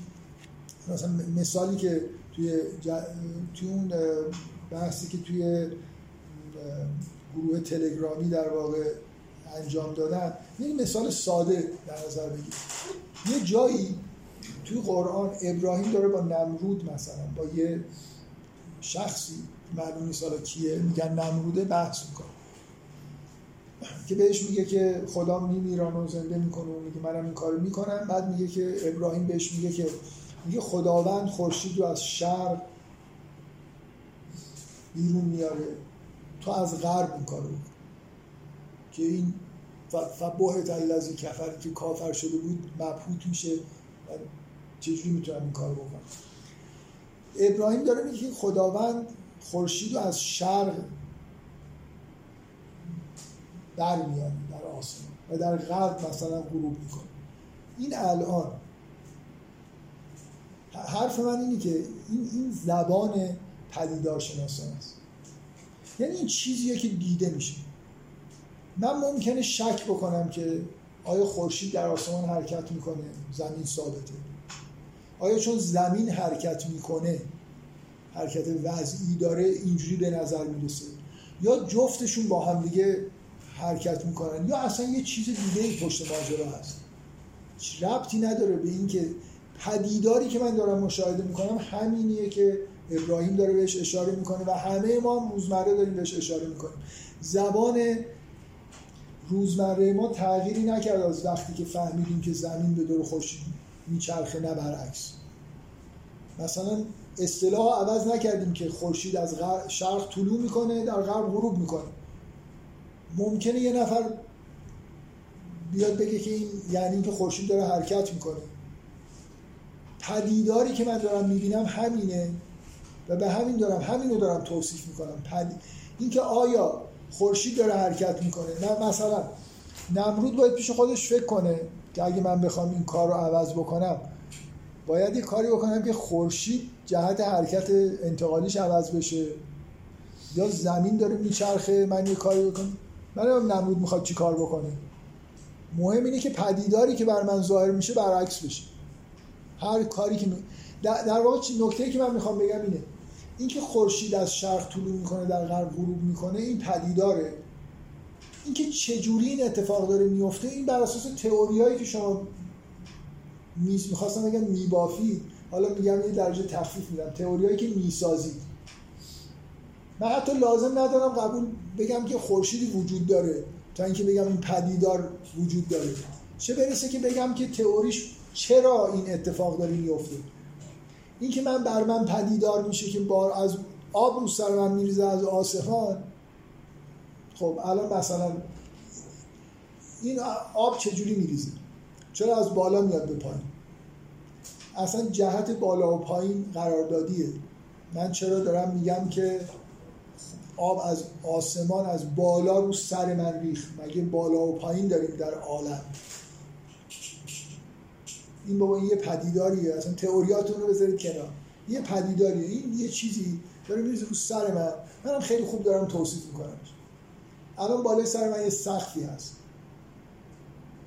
اصلا مهم نیست که شما نسبیتی نگاه کنید که بالا و پایینی در عالم وجود داره. همتون میفهمید که بالای سر من سقف هست یعنی چی. به یه پدیداری دارم اشاره میکنم که مهم نیست. ببینید بقیه حرفا تئوری ممکنه پشتش، این که خورشید داره حرکت میکنه یا زمین داره میچرخه، خورشید ثابته، جفتشون دارن یه کاری میکنن یا اصلا یه فرضیه چهارم پرجم درسته. اینا ربطی به جهان پدیدارها نداره. و وقتی میگم که قرآن داره درباره طبیعت صحبت میکنه به پدیدارها داره اشاره میکنه. نکته‌ای که میخوام نتیجه بگیرم اینه که نه فقط یه عده فکر میکنن مثلا فرض کنید موضوع هفت آسمان، این که خورشید حالا در قرآن اومده که از شرق طلوع میکنه در غرب غروب میکنه، حالا یه چیزای این شکلی بگیم، اینا یه مسامحه‌ای درش هست. یعنی مثلا به زبان مردم اون روز داره. اصلا اینطوری نیست. اینا تنها چیزای دقیقی هستن که ما درباره طبیعت میتونیم بگیم. یعنی این سطح پدیدار دقیق ترین سطحیه که ما اصلا ادراک میکنیم از جهان. وقتی بیاید بگید که زمین دور خورشید میچرخه احتمال خطا تو حرفتون هست، یا بگید خورشید دور زمین داره میچرخه. این که خورشید از شرق داره طلوع میکنه در غرب غروب میکنه مخصوصا از این جهت که شرق همون جاییه که خورشید ازش طلوع میکنه، یعنی مکانش متوجه هستید منظورم چیه؟ حالت توتولوژیک داره. شرق کجاست؟ همون جایی که خورشید طلوع میکنه. بنابراین این گزاره، این توصیف پدیده‌ای که دارم میبینم که خورشید از شرق برمیاد، این که حرفی که ابراهیم میزنه به اون طرف دقیق‌تر از این وجود نداره. یعنی همه گزارهای علمی درباره طبیعت، توجیه‌هایی که میکنیم که زمین میچرخه یا خورشید، همه ممکنه غلط باشن. این تنها چیزی که درسته، برای اینکه تو سطح پدیداره. هفت آسمان تو سطح پدیداره. همه چیزایی که ما درباره یه چیزایی در قرآن درباره غیب گفته، غیب داره نه به معنای مثلا جنین شناسی، شاید پدیدار بگیم به این معنی که ما نمیبینیمش به وضوح، ولی میتونیم ببینیم. اون زمان نمیدیدن. میخوام بگم اون چیزی که قرآن درباره آسمان و زمین و خورشید و ماه و درخت و این چیزا داره میگه، در سطح پدیدار داره میگه و 100% دقیقه. هر تئوری در موردش ببافی ممکنه اشتباه باشه. اینا حرفایی که درسته، یعنی خورشید همین کار رو داره میکنه، یعنی خورشید این کار رو میکنه معنیش نیست که خورشید داره حرکت میکنه. این که خورشید از شرق طلوع میکنه، همین که میبینم این پدیدار یقینی ترین ادراک و دقیق ترین ادراکی که من از طبیعت دارم. و توصیفات قرآن، چیزایی که درباره طبیعت گفته میشه، در همین سطح پدیدار هاست و دقیقاً نه ربطی به علم زمانه خودشون دارن که بخواد عوض بشه. کما اینکه میبینید علم زمانه عوض شد در مورد کیهان شناسی، ولی ما هنوز درباره طلوع و غروب خورشید همون حرفو داریم میزنیم، یعنی که ما هم تو زبان روزمرهمون تو سطح پدیدار حرف میزنیم. منظورمون نیست که حالا مثلا خورشید داره حرکت میکنه. شاید مثلا اینجوری فکر کنید، شاید یه خواننده قرآن وقتی که اگه در قرآن نوشته بود که خورشید از شرق طلوع میکند در غرب غروب میکند، شاید یه خواننده قرآن با ارجاع به علم زمانه خودش اینو اینطوری میفهمید که زمین ثابت، خورشید داره دورش میچرخه، و یه خواننده قرآن در زمان الان اینو اینجوری تو ذهنش بفهمه که یعنی خورشید ثابت، زمین داره میچرخه و این طلوع و غروب داره شکل میگیره، و شاید 100 سال دیگه یه چیز دیگه یه نفر بفهمه. اینا دارن یه چیزی اضافه میکنن به اون متن. خود متن یه چیز خیلی ساده تری رو داره میگه و ادراک اون ارجاع به اینکه اسماء الهی تجلی کرده تو اون سطح صورت میگیره، نه اینکه چطور این اتفاقا داره میفته. اونی که من میبینم اینکه روزی هست، شبی هست، تو شب میخوابم، تو روز میرم دنبال کار، این چیزا همه پدیدارای یقینی هستن. اینا تئوری پشتش نیست، علم نمیدونم کیهان شناسی پشتش نیست. این مثل اینه که شعرا که تحت تاثیر مثلا فرض کنید زیبایی یک گلی در طبیعت قرار میگیرن، چیزی درباره این که مثلا میگم یه شاعری تحت تاثیر این قرار، مثلا اصلا یه لحظه فکر کنید منظور خداوند از این آیه که میگه افلا ینظرون الی الابل کیف خلقت، یه لحظه فکر کنید منظور این باشه که آیا نمیبینید که این چجوری ساخته شده که تو بیابون دوام میاره. فکر کنید منظور تأکید روی اینه. حالا از اون آیه این بر نمیاد. یه لحظه فکر کنید منظور شگفتی که در این که اصلا یه موجود زنده رو میبینید این ساخته شده به عنوان انگار اسب و انگار ساختن برای زمینای مثلا فرض کنید صاف یه خورده چیز که آب و علف داشته باشه، قاطر ساخته شده برای اینکه بره بالای کوه، این شتر هم واقعا اصلا ساختن به عنوان وسیله نقلیه در بیابان. فکر کنید یه نفر بگه منظور از این آیه افلا ینظرون کیفه، یعنی چطور اینو یه جوری ساختیم که توی این بیابان بی آب و علف آب و ذخیره میکنه، خاری که نمیدونم فلان قد خورده تو کوهانش یه جایی نگه میداره، آخرش یه ماه شما رو توی این بیابان میبره تا برسه یه جایی بیچاره و بعد اندازه یه ماه آب میخوره و غذا میخوره. مثلا منظوری بوده، ارگانهاش، نحوه راه رفتنش، کوهانش، اینا مثلا شکلش یه طوریه که میخوره که این سرویس رو به شما بده. حالا یه نفر این به این فکر میکنه و به یه چیز فوق‌العاده‌ای، یه حس فوق‌العاده‌ای میرسه که چقدر خوب این جانور با این طبیعت مچ شده. حالا اگه در دوران قدیم باشه، این تئوریش اینه که اول خداوند بیابان و همه اینا رو ساخته، بعد یه موجودی طراحی کرده که بره تو اون بیابان و مچ بشه با اون بیابان. حالا یه آدم مدرنی هم میگه یه پدیده به اسم تکامل وجود داره که باعث مچ شدن میشه.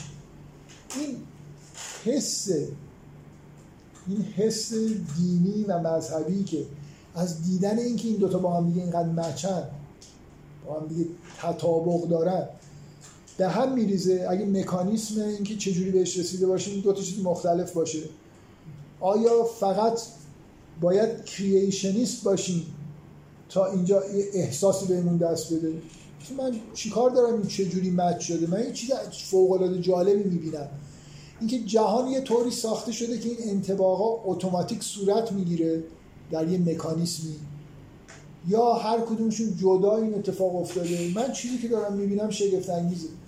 یه موجود زنده رو میبینم که اصلا انگار ساخته شده برای اینکه توی این محیط این کار رو انجام بده. چطوریش اصلا جزو حیرت من نیست. اگه به من راهشو نشون بدید من حیرتم کم نمیشه. بگید اینو بشکن زدن اینجا ظاهر شد یا یه خب اونم خیلی حیرت انگیزه دیگه. اصلا جهان رو طوری خلق کردن که این تهش چطوری به وجود بیاد. یعنی یه خورده سخت‌تره که دنیا رو اینجوری ساخته باشن که این اتفاق خود به خود افتاده. مثلا به یه معنی دیگه خود به خود نیست که بالاخره همون کسی که جهان اونجوری خلق کرده با چند واسطه مثلا این کار رو انجام داده. خب این که من درباره یه چیزی صحبت بکنم در سطح پدیدار یه چیزی رو میگم که قطعیه، در عین حال معنای خودش هم داره دیگه. یعنی جدای از اون چیزی که من از متن دینی در واقع انتظار دارم نیست. و وقتی که این حرف ما میزنیم من همیشه این التزام رو باید داشته باشیم. شما وقتی که بررسی خودتون رو از قرآن اینجوری مثلا در نظر میگیرید که تصورتون اینه که یه خالقی در عالم وجود داره، یه واجب وجودی هست، شاید با ما ارتباط برقرار کرده باشه، حالا برم ببینم این کتاب اینجوری هست یا نه. وقتی که این فرضا رو میکنید یه الزاماتی داره. یعنی حالا این کتاب باید یه جوری باشه که شما رو قانع بکنه که از طرف خدا هست یا نه. نباید هر وقت یه چیزی میگید الزاماتش در واقع گردنتون هست. همینطوری من افراد متدین و غیر متدین یه صورت مسئله رو یه جای جوری حل میکنن با این مفروضاتی، دفعه بعد یه چیز دیگر رو که میخوان یادشون میره، انگار اونجا یه چیزه ما یادمون نره. وقتی که گفتیم که زبان قرآن در مثلا بحث طبیعت پدیدارشناسانه است، بنابراین یه الزاماتی خواهد داشت. لازم نیست من به متن رجوع بکنم. الزام من اینه که هفت آسمانی اگه در قرآن گفته میشه پدیدار بشه بر بشر. یعنی یه یا از متن یه چیز خاصی بفهمم که اینجا زبان پدیدارشناسانه نیست. یعنی اصولا دیگه من درباره طبیعت من انتظارم اینه که هفت آسمان یه چیزی باشه قابل رؤیت باشه. حالا دلیل متنیش اینه که نوح به فرض کنید پیروان خودش ببخشید به هم عصران خودش میگه آیا نمیبینید که خداوند هفت آسمان رو خلق کرده. این منظورم اینه که وقتی گفتید زبان صحبت در مورد طبیعت پدیدارشناسانه است، بنابراین اینا باید چیزایی که تو قرآن می‌بینید پدیدار باشن مگر اینکه متن خودش چیز دیگه‌ای به شما بگه. مثلا شاید بتونید بگید درباره جنین لزومی نداره پدیدارشناسانه باشه، چون مردم که ندیدن داره انگار از غیب بهشون خبر میده. ولی درباره آسمان شب اینجوری نیست. مردم آسمان شب رو همه دارن نگاه میکنن. و بذارید من یه نمیدونم چقدر وقت دارم، میخوام یه خورده شما رو اذیت کنم. به اندازه‌ای که اذیتتون کنم فکر کنم وقت دارم. یه کتاب آوردم براتون یه خورده اسمش از ستاره شناسی تمدن‌های کهن. این بحث هفت آسمان رو ول نمی‌کنم تا اینکه یه مقدار حداقل متوجه یه نکته‌ای درباره میزان ستاره شناسی خودتون و خودمون بشید. اول این کتاب بسیار معتبریه. چاپش یه خورده ظاهر نامعتبری داره، یه انتشاراتی در شیراز چاپ کرده، ترجمهش بد نیست و نویسنده فوق‌العاده خوبی داره. اگه اشتباه نکنم آکسفورد اینو چاپ کرده و بارها هم تجدید چاپ شد. کتاب معروف و جالبی و اولین کتاب اگه اشتباه نکنم از نوع خودش بوده که درباره ستاره شناسی باستانی، نه ستاره آسترولوژی، نه آسترونومی باستانی خیلی دقیق و علمی متن نوشته. یه فصل اولی داره به اسم خیلی آزاردهنده است، من این قسمت‌هاش میخوام بخونم. اسمش از نورهایی که میبینیم. اولش توضیح داده که از بس تو شهر زندگی میکنیم و شهرش هم نورانیه که چیزی نمیبینیم. یه جایی دارید که نور نباشه خیلی چیزا میبینیم.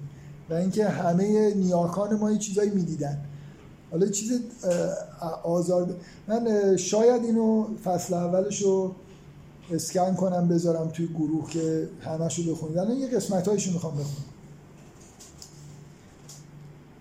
این فصل درباره نگریستن از درون چشمان نیاکان، یه سکشنی داره. اجداد ما چی می‌دیدن در آسمان؟ میگه خورشید که به افق برمیگرده و ناپدید میشه، آسمان تاریک میشه، حدود یک ساعت بعد ستارگان در آن میدرخشند. با مشاهده دقیق آنها پی میبریم که بیشتر آنان همانند خورشید عمل میکنن، یعنی از یه جای طلوع میکنن یه جای غروب میکنن. دیدید تا حالا اینو؟ بله؟ ندیدید؟ آدمای صادق و خب شما که دیدید بیشترشون این کار میکنن، بقیهشون چی کار میکنن؟ بیشترشون طلوع و غروب دارن مثل خورشید، بقیهشون چیکار میکنن؟ دور ستاره قطبی میچرخن. چند نفر اینو میدونستن تا حالا؟ تقریبا اینشون یه نفر میدونه که بقیه ستاره ها دور ستاره قطبی میچرخن در جهت عقربای ساعت یا خلاف عقربای ساعت. میدونید اجداد ما اینا رو میدونستن؟ واقعا چی خیلی ساده است. یعنی آسمان رو نگاه کنی، برای این ستاره ها رو یکی یکی که نگاه نمی‌کردن، دقیقاً این صبر فلکی رو ساخته بودن که نگاه کردن به آسمان رو راحت می‌کنه. اینکه مثلا دب اکبر میچرخه یا نمیچرخه، طلوع خورشید نه طلوع غروب داره یا نه، مثلا ستاره قطبی توی دب اکبر. بعد این صبر فلکی، اینکه در چه ماهی کجا هستن، یه استراکچری تو این کتاب نوشته حدود 2500 ستاره میشه دید در یه شرایط مثلا خیلی خوب. خب وقتی استراکچر بهشون میدادن اسم میذاشتن خیلی خوب پرنوراشو در واقع همه رو اسم گذاشته بودن و هم دیگه وصل میکردن. اون میشد دب اکبر، اصغر، جبار فلان. و بعد دقیقا میدونستن که این موقع سال کدومش کجاست و چجوری رفتار میکنه. الان من خودم واقعیتشو بگم، دب اکبر میتونم براتون پیدا کنم ولی بگردم دیگه. من فکر کنم قدیم اینجوری بود که مثلا میدونستن زمستان الان اون برای نگاه کنن چی رو میبینن، اول شب مثلا آخر شب کجاست مثلا. اینا یه چیز خیلی سادهیه. وقتی ستاره ها رو صور فلکی درست کرده باشه خیلی قشنگ میتونید بفهمی که الان از قبل بدونی که هر کدوم کجا. ستاره‌ها طلوع و غروب میکنن به غیر از یه سریشون دور ستاره قطبی در جهت خلاف عقربای ساعت توی نیمکره شمالی، در جهت عقربای ساعت نیمکره جنوبی میچرخن. نمیخوام اذیتتون بکنم، حالا بذارید همینجوری ادامه بدید. این حالا بذار هم روی استواد. بله؟ روی حالا روی خط استواد یه جایی با هم وجود داره که آره جفت طرف رو در واقع میتونید خیلی چیزا رو ببینید، هم ستاره مثلا قطبی رو از اونجا میتونید ببینید. جهت حرکت جهت حرکت آره پدیده. حالا اونجا من نمیتونم اگه فکر میکنم مثلا توی تو افق مثلا میمونن یه جوری میچرخن که جهت حرکت به اون معنی نداشته باشه. حالا اگه در نیمکره شمالی باشیم ملاحظه می‌کنیم که خورشید یک بار در سال و در فصل زمستان خورشید همیشه از یه جای شرق در میاد، یعنی از نقاط مختلفی تو شرق در میاد. چند نفر میدونن حرکت میکنه در طول سال؟ بستگی به روز سال داره که خورشید از کجا در میاد. چجوریه نظمش؟ مثلا در شب یلدا از جنوبی ترین قسمت شرق در میاد، بعد میره سمت شمال، دوباره برمیگرده سمت جنوب. این دیگه شب نیست. ما نگاه نمی کنیم به این چیزا.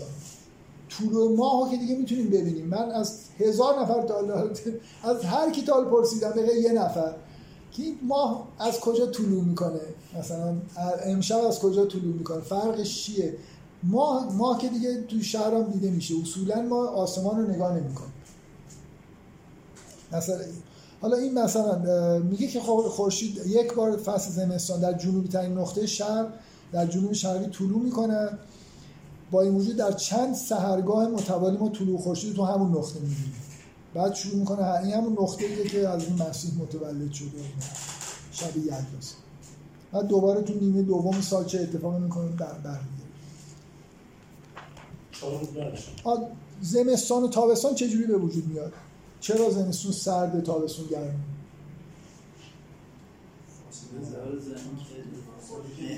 همه فکر میکنن فاصله زمین تو زمستانه زیاده، اصلا اینطوری نیست. نه باور کن، شما میدونست اینطوری برای زاویه تابش اصلا اتفاقا تو ژانویه نزدیکترین فاصله زمین با خورشیده و توی اوج گرما دوری. زاویه تابشه که تغییر میکنه باعث میشه زمین گرم بشه یا سرد بشه توی نیمکره شمالی و جنوبی. اینا میزان اطلاعات شما از منم این کتابو نخونده بودم خدا وکیلی چیزی نمی‌دونم. یعنی علتی که دارم اینو براتون میخونم این جایی که دارم میخونم اون جایی که خودم علامت زدم. این کتاب شما نبودید الان میذارم ببینید. خب در واقع صور فلکی نوشته، مثلا صورت جبار در زمستان مثلا در آسمان هست. این صور فلکی ببینید. بذار این نکته‌ای بگم، این شاید تو این کتاب ننوشته، یه چیز خیلی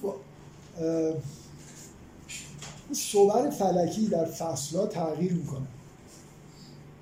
اینکه چرا مردم در دوران قدیم همشون به این معتقد بودن که این صور فلکی و چیزی که در آسمان شب دیده میشه به زندگیشون رو زمین ربط داره، و حداقلش اینه که موقع که این صورت فلکی هست سرده مثلا، میدونید جابجا زمستان اینجوریه تابستان اینجور دیگه میشه، یعنی فصلها با این صورت‌های فلکی مربوطن. نمیدونم مثلا چه میدونم زیست ما تو کره زمین به ماه و ستاره ها اینا یه ارتباطی داره، یعنی اینا وقتی که اینجا سرده یه چیزی میبینن، وقتی گرمه میخوام بگم فرض کنید اصلا این کلا یه فرض 100% اشتباهه.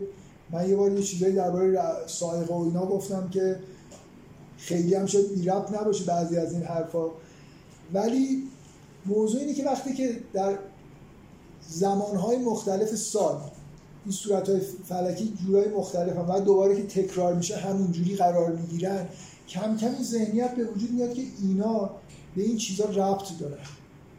میدونید یعنی از فصل گرفته خیلی چیزا، چون اینا یه نظمی دارن که با فصول سال و چیزای دیگه تکرار میشن، به نظر میاد که شاید با نگاه کردن به اینا چیزایی بتونیم بفهمیم. بگذاریم حالا یه چیز دیگه بهتون شاید بگم که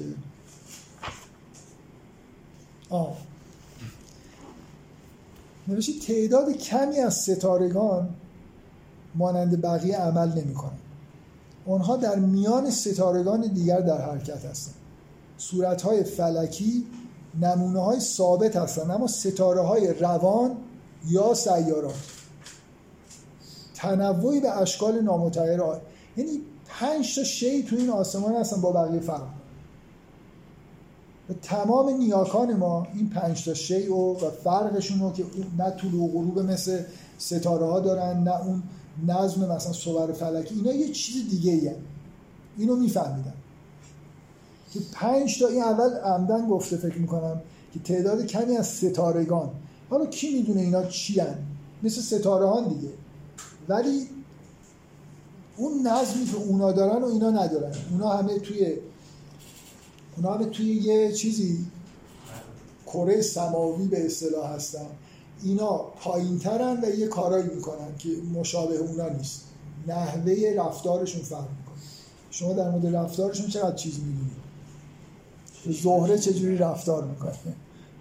جداً آره مثلا چه آخه شما یه جوری میگید انگار که اتفاقاً هوا بد باشه مثلا یه سیاره مثل زحل هم ممکنه براتون چشمک هم بزن. فرقش با ستاره توی آره یعنی زهره مثلا شاید چشمک نزنه، ولی زحل فکر میکنم چشمک هم میزنه توی هوای اگه بتونید ببینیدش، یا تیر. نه اصلا مسئله نحوه حرکتشون با اونا فرق داره، یعنی اصلا اونا کاملا اونا مثل یه چیز دیگر، اینا یه چیز دیگر. حالا اسمش هم سیاره گذاشتن برای اینکه نحوه ظاهر شدنشون تو آسمان شب نظم غیر از اون نظمی که بقیه دارن که مثلا طلوع و غروب میکنن، چجوری دوره نمیدونم ستاره قطبی میچرخن و این حرفا، اینا کار دیگه میکنن. از دیدگاه چشم غیر مسلح این 5 سیاره اجرام ستاره مانند با روشنایی، دوره ها و چرخ های متفاوت در آسمان هستند. ناهید از همه درخشانتره، بعد از ناهید کدوم؟ زهره. که خب تو این کتاب به این اشاره کرده که حتی تو روز میتونید زهره رو ببینید اگه بدونید که کجاست، نگاه کنید اینقدر پرنوره که تو روز روشن هم میتونید مشاهدهش بکنید. بقیه اینطوری نیستن. ترتیب نورشون چجوریه از در سخت بودن دیدن؟ من خوشگل کنم بیشتر، منم گاهی اینجوری فکر میکردم خوشی در جا سیارهیه از همه. بله میخواد یقین داشته باشه دیگه، چرفی کامل. زهره از همه پرنورتره، تیر از همه کم نورتره. بعد به ترتیب فکر کنم نوشته اینجا، من دارم از حافظم میگم، برجیس بعد از زهره دیدنش از همه راحت تره، بعد مریخه، بعد زحله، بعد تیر. فکر کنم بین این 5 تا. اینجا توضیحاتی داده مثلا در مورد حرکت زهره در آسمان، میگه اصلا وقتی که از یه جایش میخونم، وقتی به اندازه کافی به طرف غرب خورشید حرکت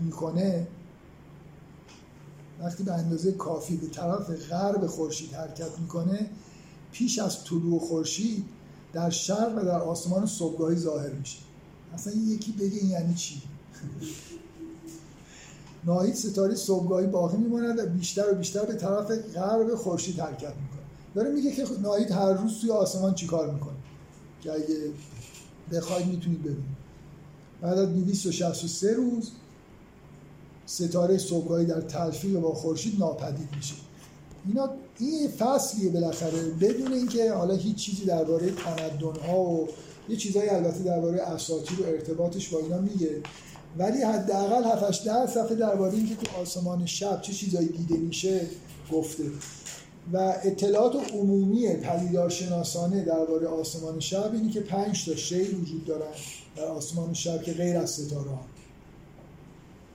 دقت می‌کنید که این 5 تا شی همراه با خورشید و ماه 7 تا شیء خاصن که در آسمان شب یا در آسمان روز دیده میشن و اینا با اون ستاره هایی که روی کره سماوی هستن. این اصطلاح کره سماوی هنوز به کار میره.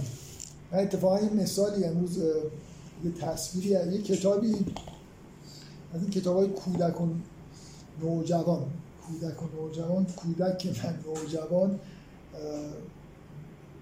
بچه من داره که ما براش میخونیم و من یه صفحه‌ش رو عکس گرفتم.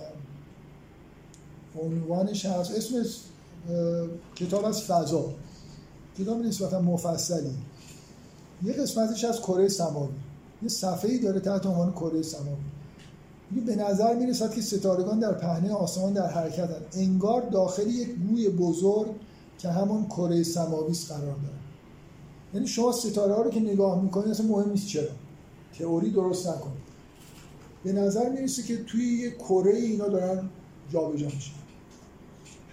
ما الان میدونیم که اینجوری نیست، میدونیم که خیلی عمق داره، ولی هنوز ستاره شناسا توی کتاباشون از اصطلاح کره سماوی به کار استفاده میکنن.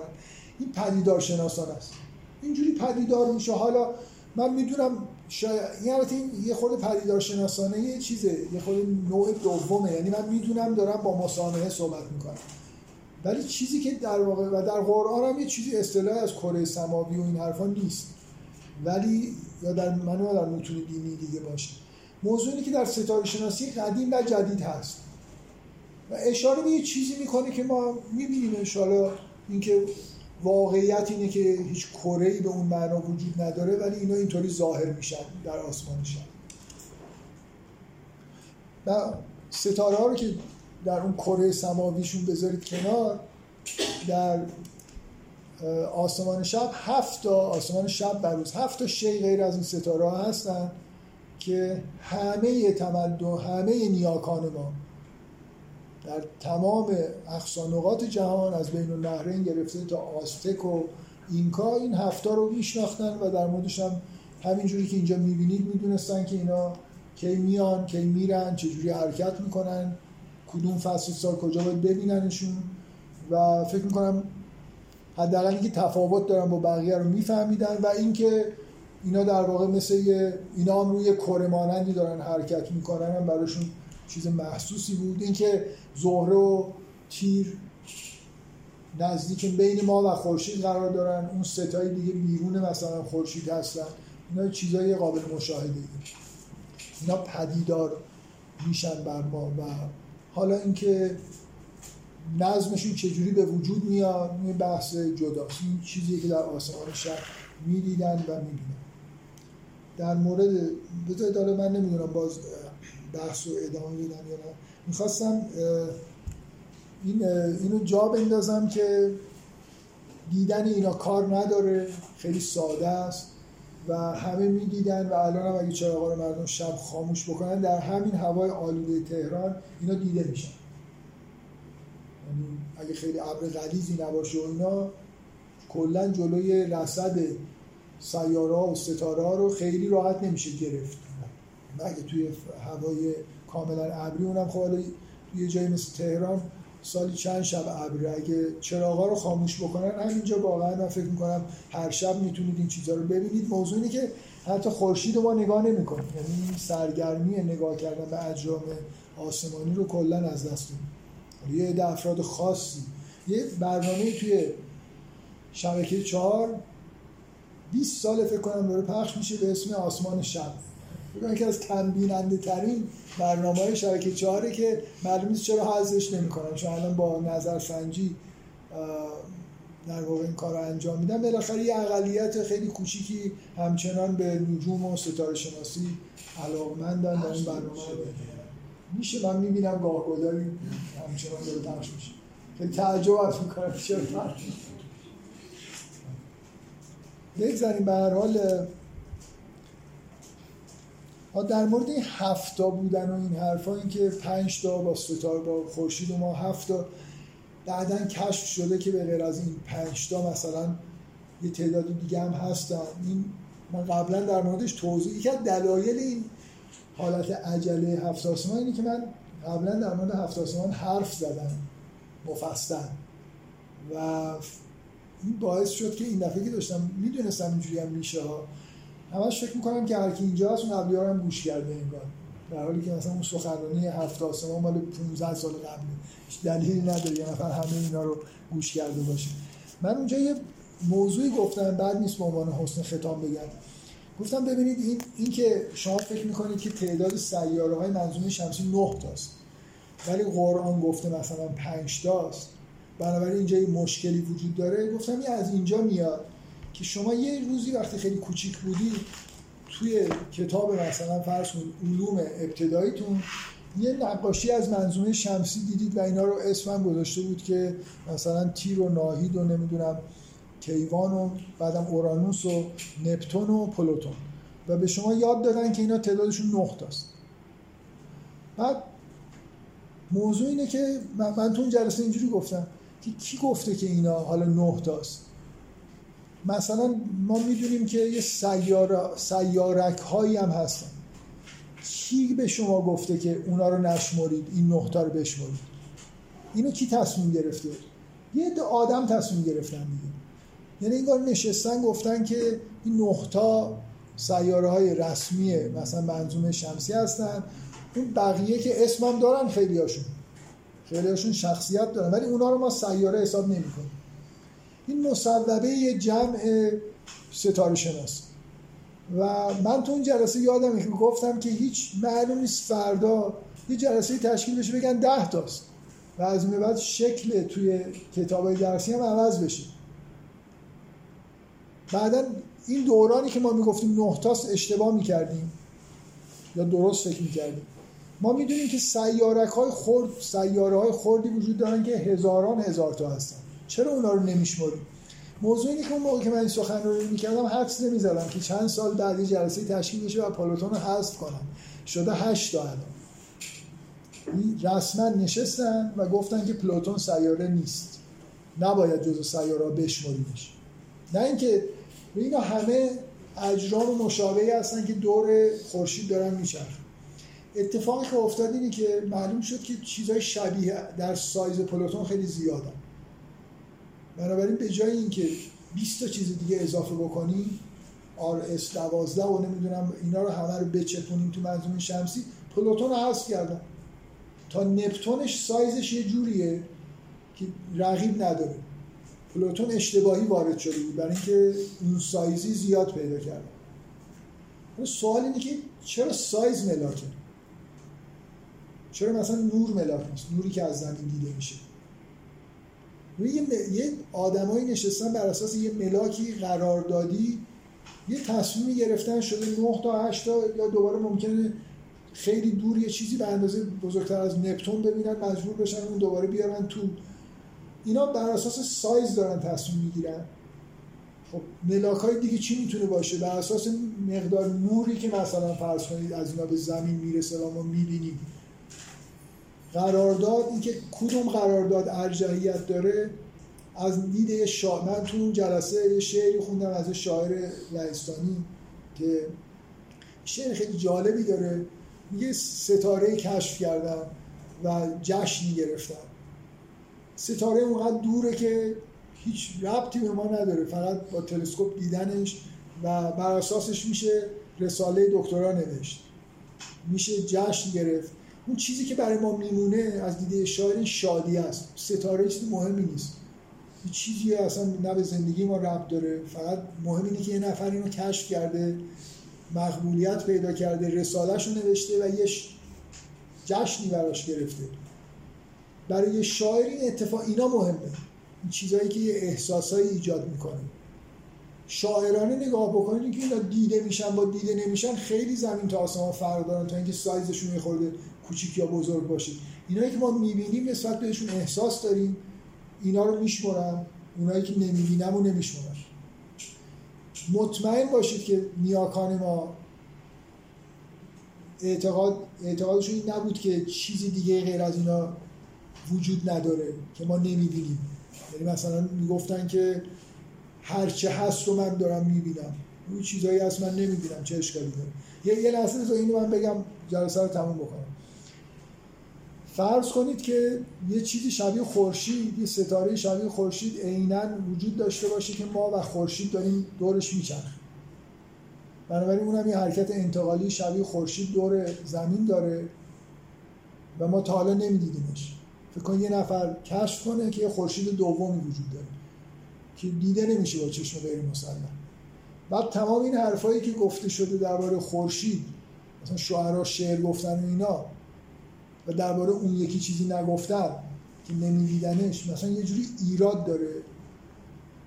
این نگاه پدیدارشناسانه، اونی که پدیدار میشه، من درباره همون دارم حرف میزنم. اونی که پدیدار نمیشه، اصلا واقعیت اینه که الان من گفتم فرض کنید ستاره‌های زیادی هستن مثل خورشید دارن دور زمین میچرخن. یعنی ما داریم دور اونها میچرخیم، در واقع ما که حرکت میچرخیم، ما که حرکت وضعی داریم، همون اتفاقی که برای خورشید چه چیزی داره که من اینا رو با خورشید یکی. و از دید کیهان شناس ممکنه اینجا یه سوء تفاهمی باشه.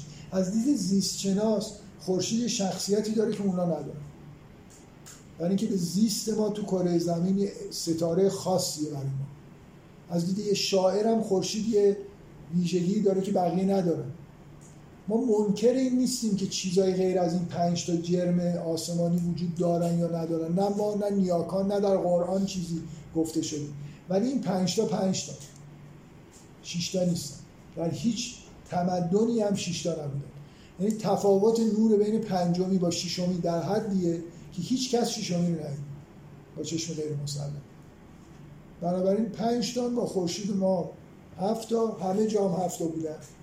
و حالا اون نکته اولی که من گفتم، این 7 تا بودنشون جنبه تمثیلی هم داره همونطوری که خورشید و ماه به زوجیت ارتباط دارن، این هفت آسمان با هفت آسمان معنوی هم در ارتباط هستن.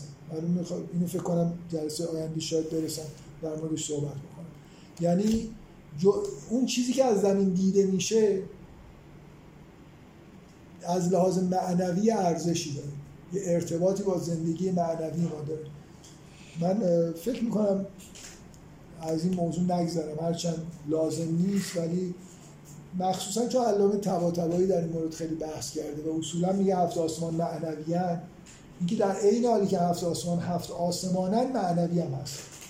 یعنی به اون چیزی که عرفا به عنوان هفت آسمان معنوی ازش یاد میکنن ارتباط داره. در یهودیت هم این بود، اختراع عرفای مسلمان نیست. باشه، انشالله جلسه آینده بحث می‌کنیم.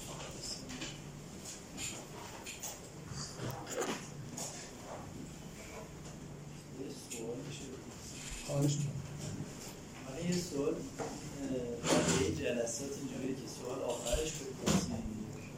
نه، هیچ نظمی نداریم. من گاهی اینجوریه که اگه خیلی وقت کم داشته باشم، خیلی احساس بکنم که مثلا سوالایی که داره میشه روند بحث مختلف میکنه، خواهش میکنم که دیگه سوال نپرسیم، ولی معمولا توی جلسه هم سوال پرسیده میشه. راجبه سطور گفتیم که چه خیابان بودیمش کاری نداریم، چه پروسه‌ای باعث شده اینجا برسیم. یه مثال میزنم، ما 4 تا سنگ داریم میندازیم به زمین، این یه مربع دقیقا تشکیل میده. خب این پدیده فوق‌العاده‌ای، ولی اگه 1000 بار این کار انجام بدیم یه بار مربع بشه، این دیگه خیلی فوق‌العاده نیست. این پس پروسه مهمه که چجوری این درسته تکامل رو پیش نگرد. بحث اینه که آیا حیات دوباره تکرار بکنه، ما می‌افتیم به زیست شناسی سوالی، آیا این موجوداتی که به وجود اومدن تصادفی هستند یا نه، بر اساس یه چیزی دارن؟ یعنی سوال اینه، چجوری میشه استدلال که تصادفی نیستن؟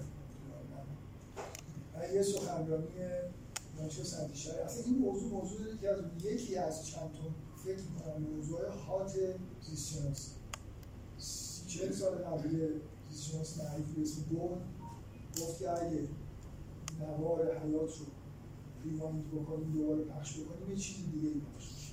اصلا نوار موسیقی نداره، موسیقیش کاملا متفاوته، هیچ گونه موجودات به وجود نمیاد، حیات ممکنه توی وضعیت ابتدایی بمونه یا الاخر. و از همون موقع یه جنایی تشکیل شد که نه، اینطوری نیست. این اتفاقایی که تو کره زمین برای حیات افتاده تقریباً در افراطیش بود که آدمی مثل موریس بود گفت دترمینیسم. 100 بار می‌گن بکنید همین اتفاقا، همین موجودات، حتی موجودات در واقع سخت گفتن که همشون ایجاد میشن، ولی بگم موریس گفت دترمینیسم. الان اکثریت در معتقدن به شواهدی وجود داره، حداقل 3 نوع استدلال وجود داره که اکثریت معتقدن که اتفاق مشابه میفته، نه دقیقاً اتفاق. یعنی یه موجودی از نظر شناسی من خصوصی دارم میگم، فکر کنم که بیشتر بودن یه نیچ وقتی وجود داره از نظر، یعنی یه جایی برای زندگی کردن وجود داره، حیاتون پر میکنه.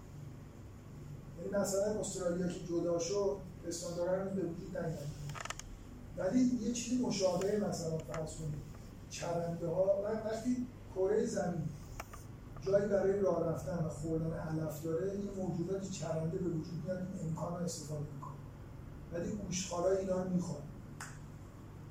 یعنی استرالیا رو که نگاه میکنید تفاوتایی داره، ولی بیچار پردن. یعنی بالاخره یه چیزی مثل سنجاب پرنده بوجود میاد، یه چیزی مثل گرد بوجود میاد، چرنده هاشون مثلا برسون کانگرو هست. من فکر میکنم که تقریبا هم این اتفاق، یعنی مثلا بالاخره یه موجودی در بیابان زندگی خواهد کرد و علف میخواد، وقتی اونجا یه محیط زندگی هست و چیزی برای خوردن هست، حیات اینجوریه که میچار قرد میکنه و این میچای کاملا فیکسی نیستن، ولی تا اونجا زیاد فیکسن. پرنده به وجود میاد، موجود هوشمند به وجود میاد. این چیزی که الان موافق مخالف داره، ولی شواهد به سمت اینه که شطور رو ببینید و هزار بار هم بندازید شطور رو ببینید. من بر اساس اینکه گفته بودم این مثال رو بدون توضیح 34 جلسه از این بحث می‌کنم. ممنون.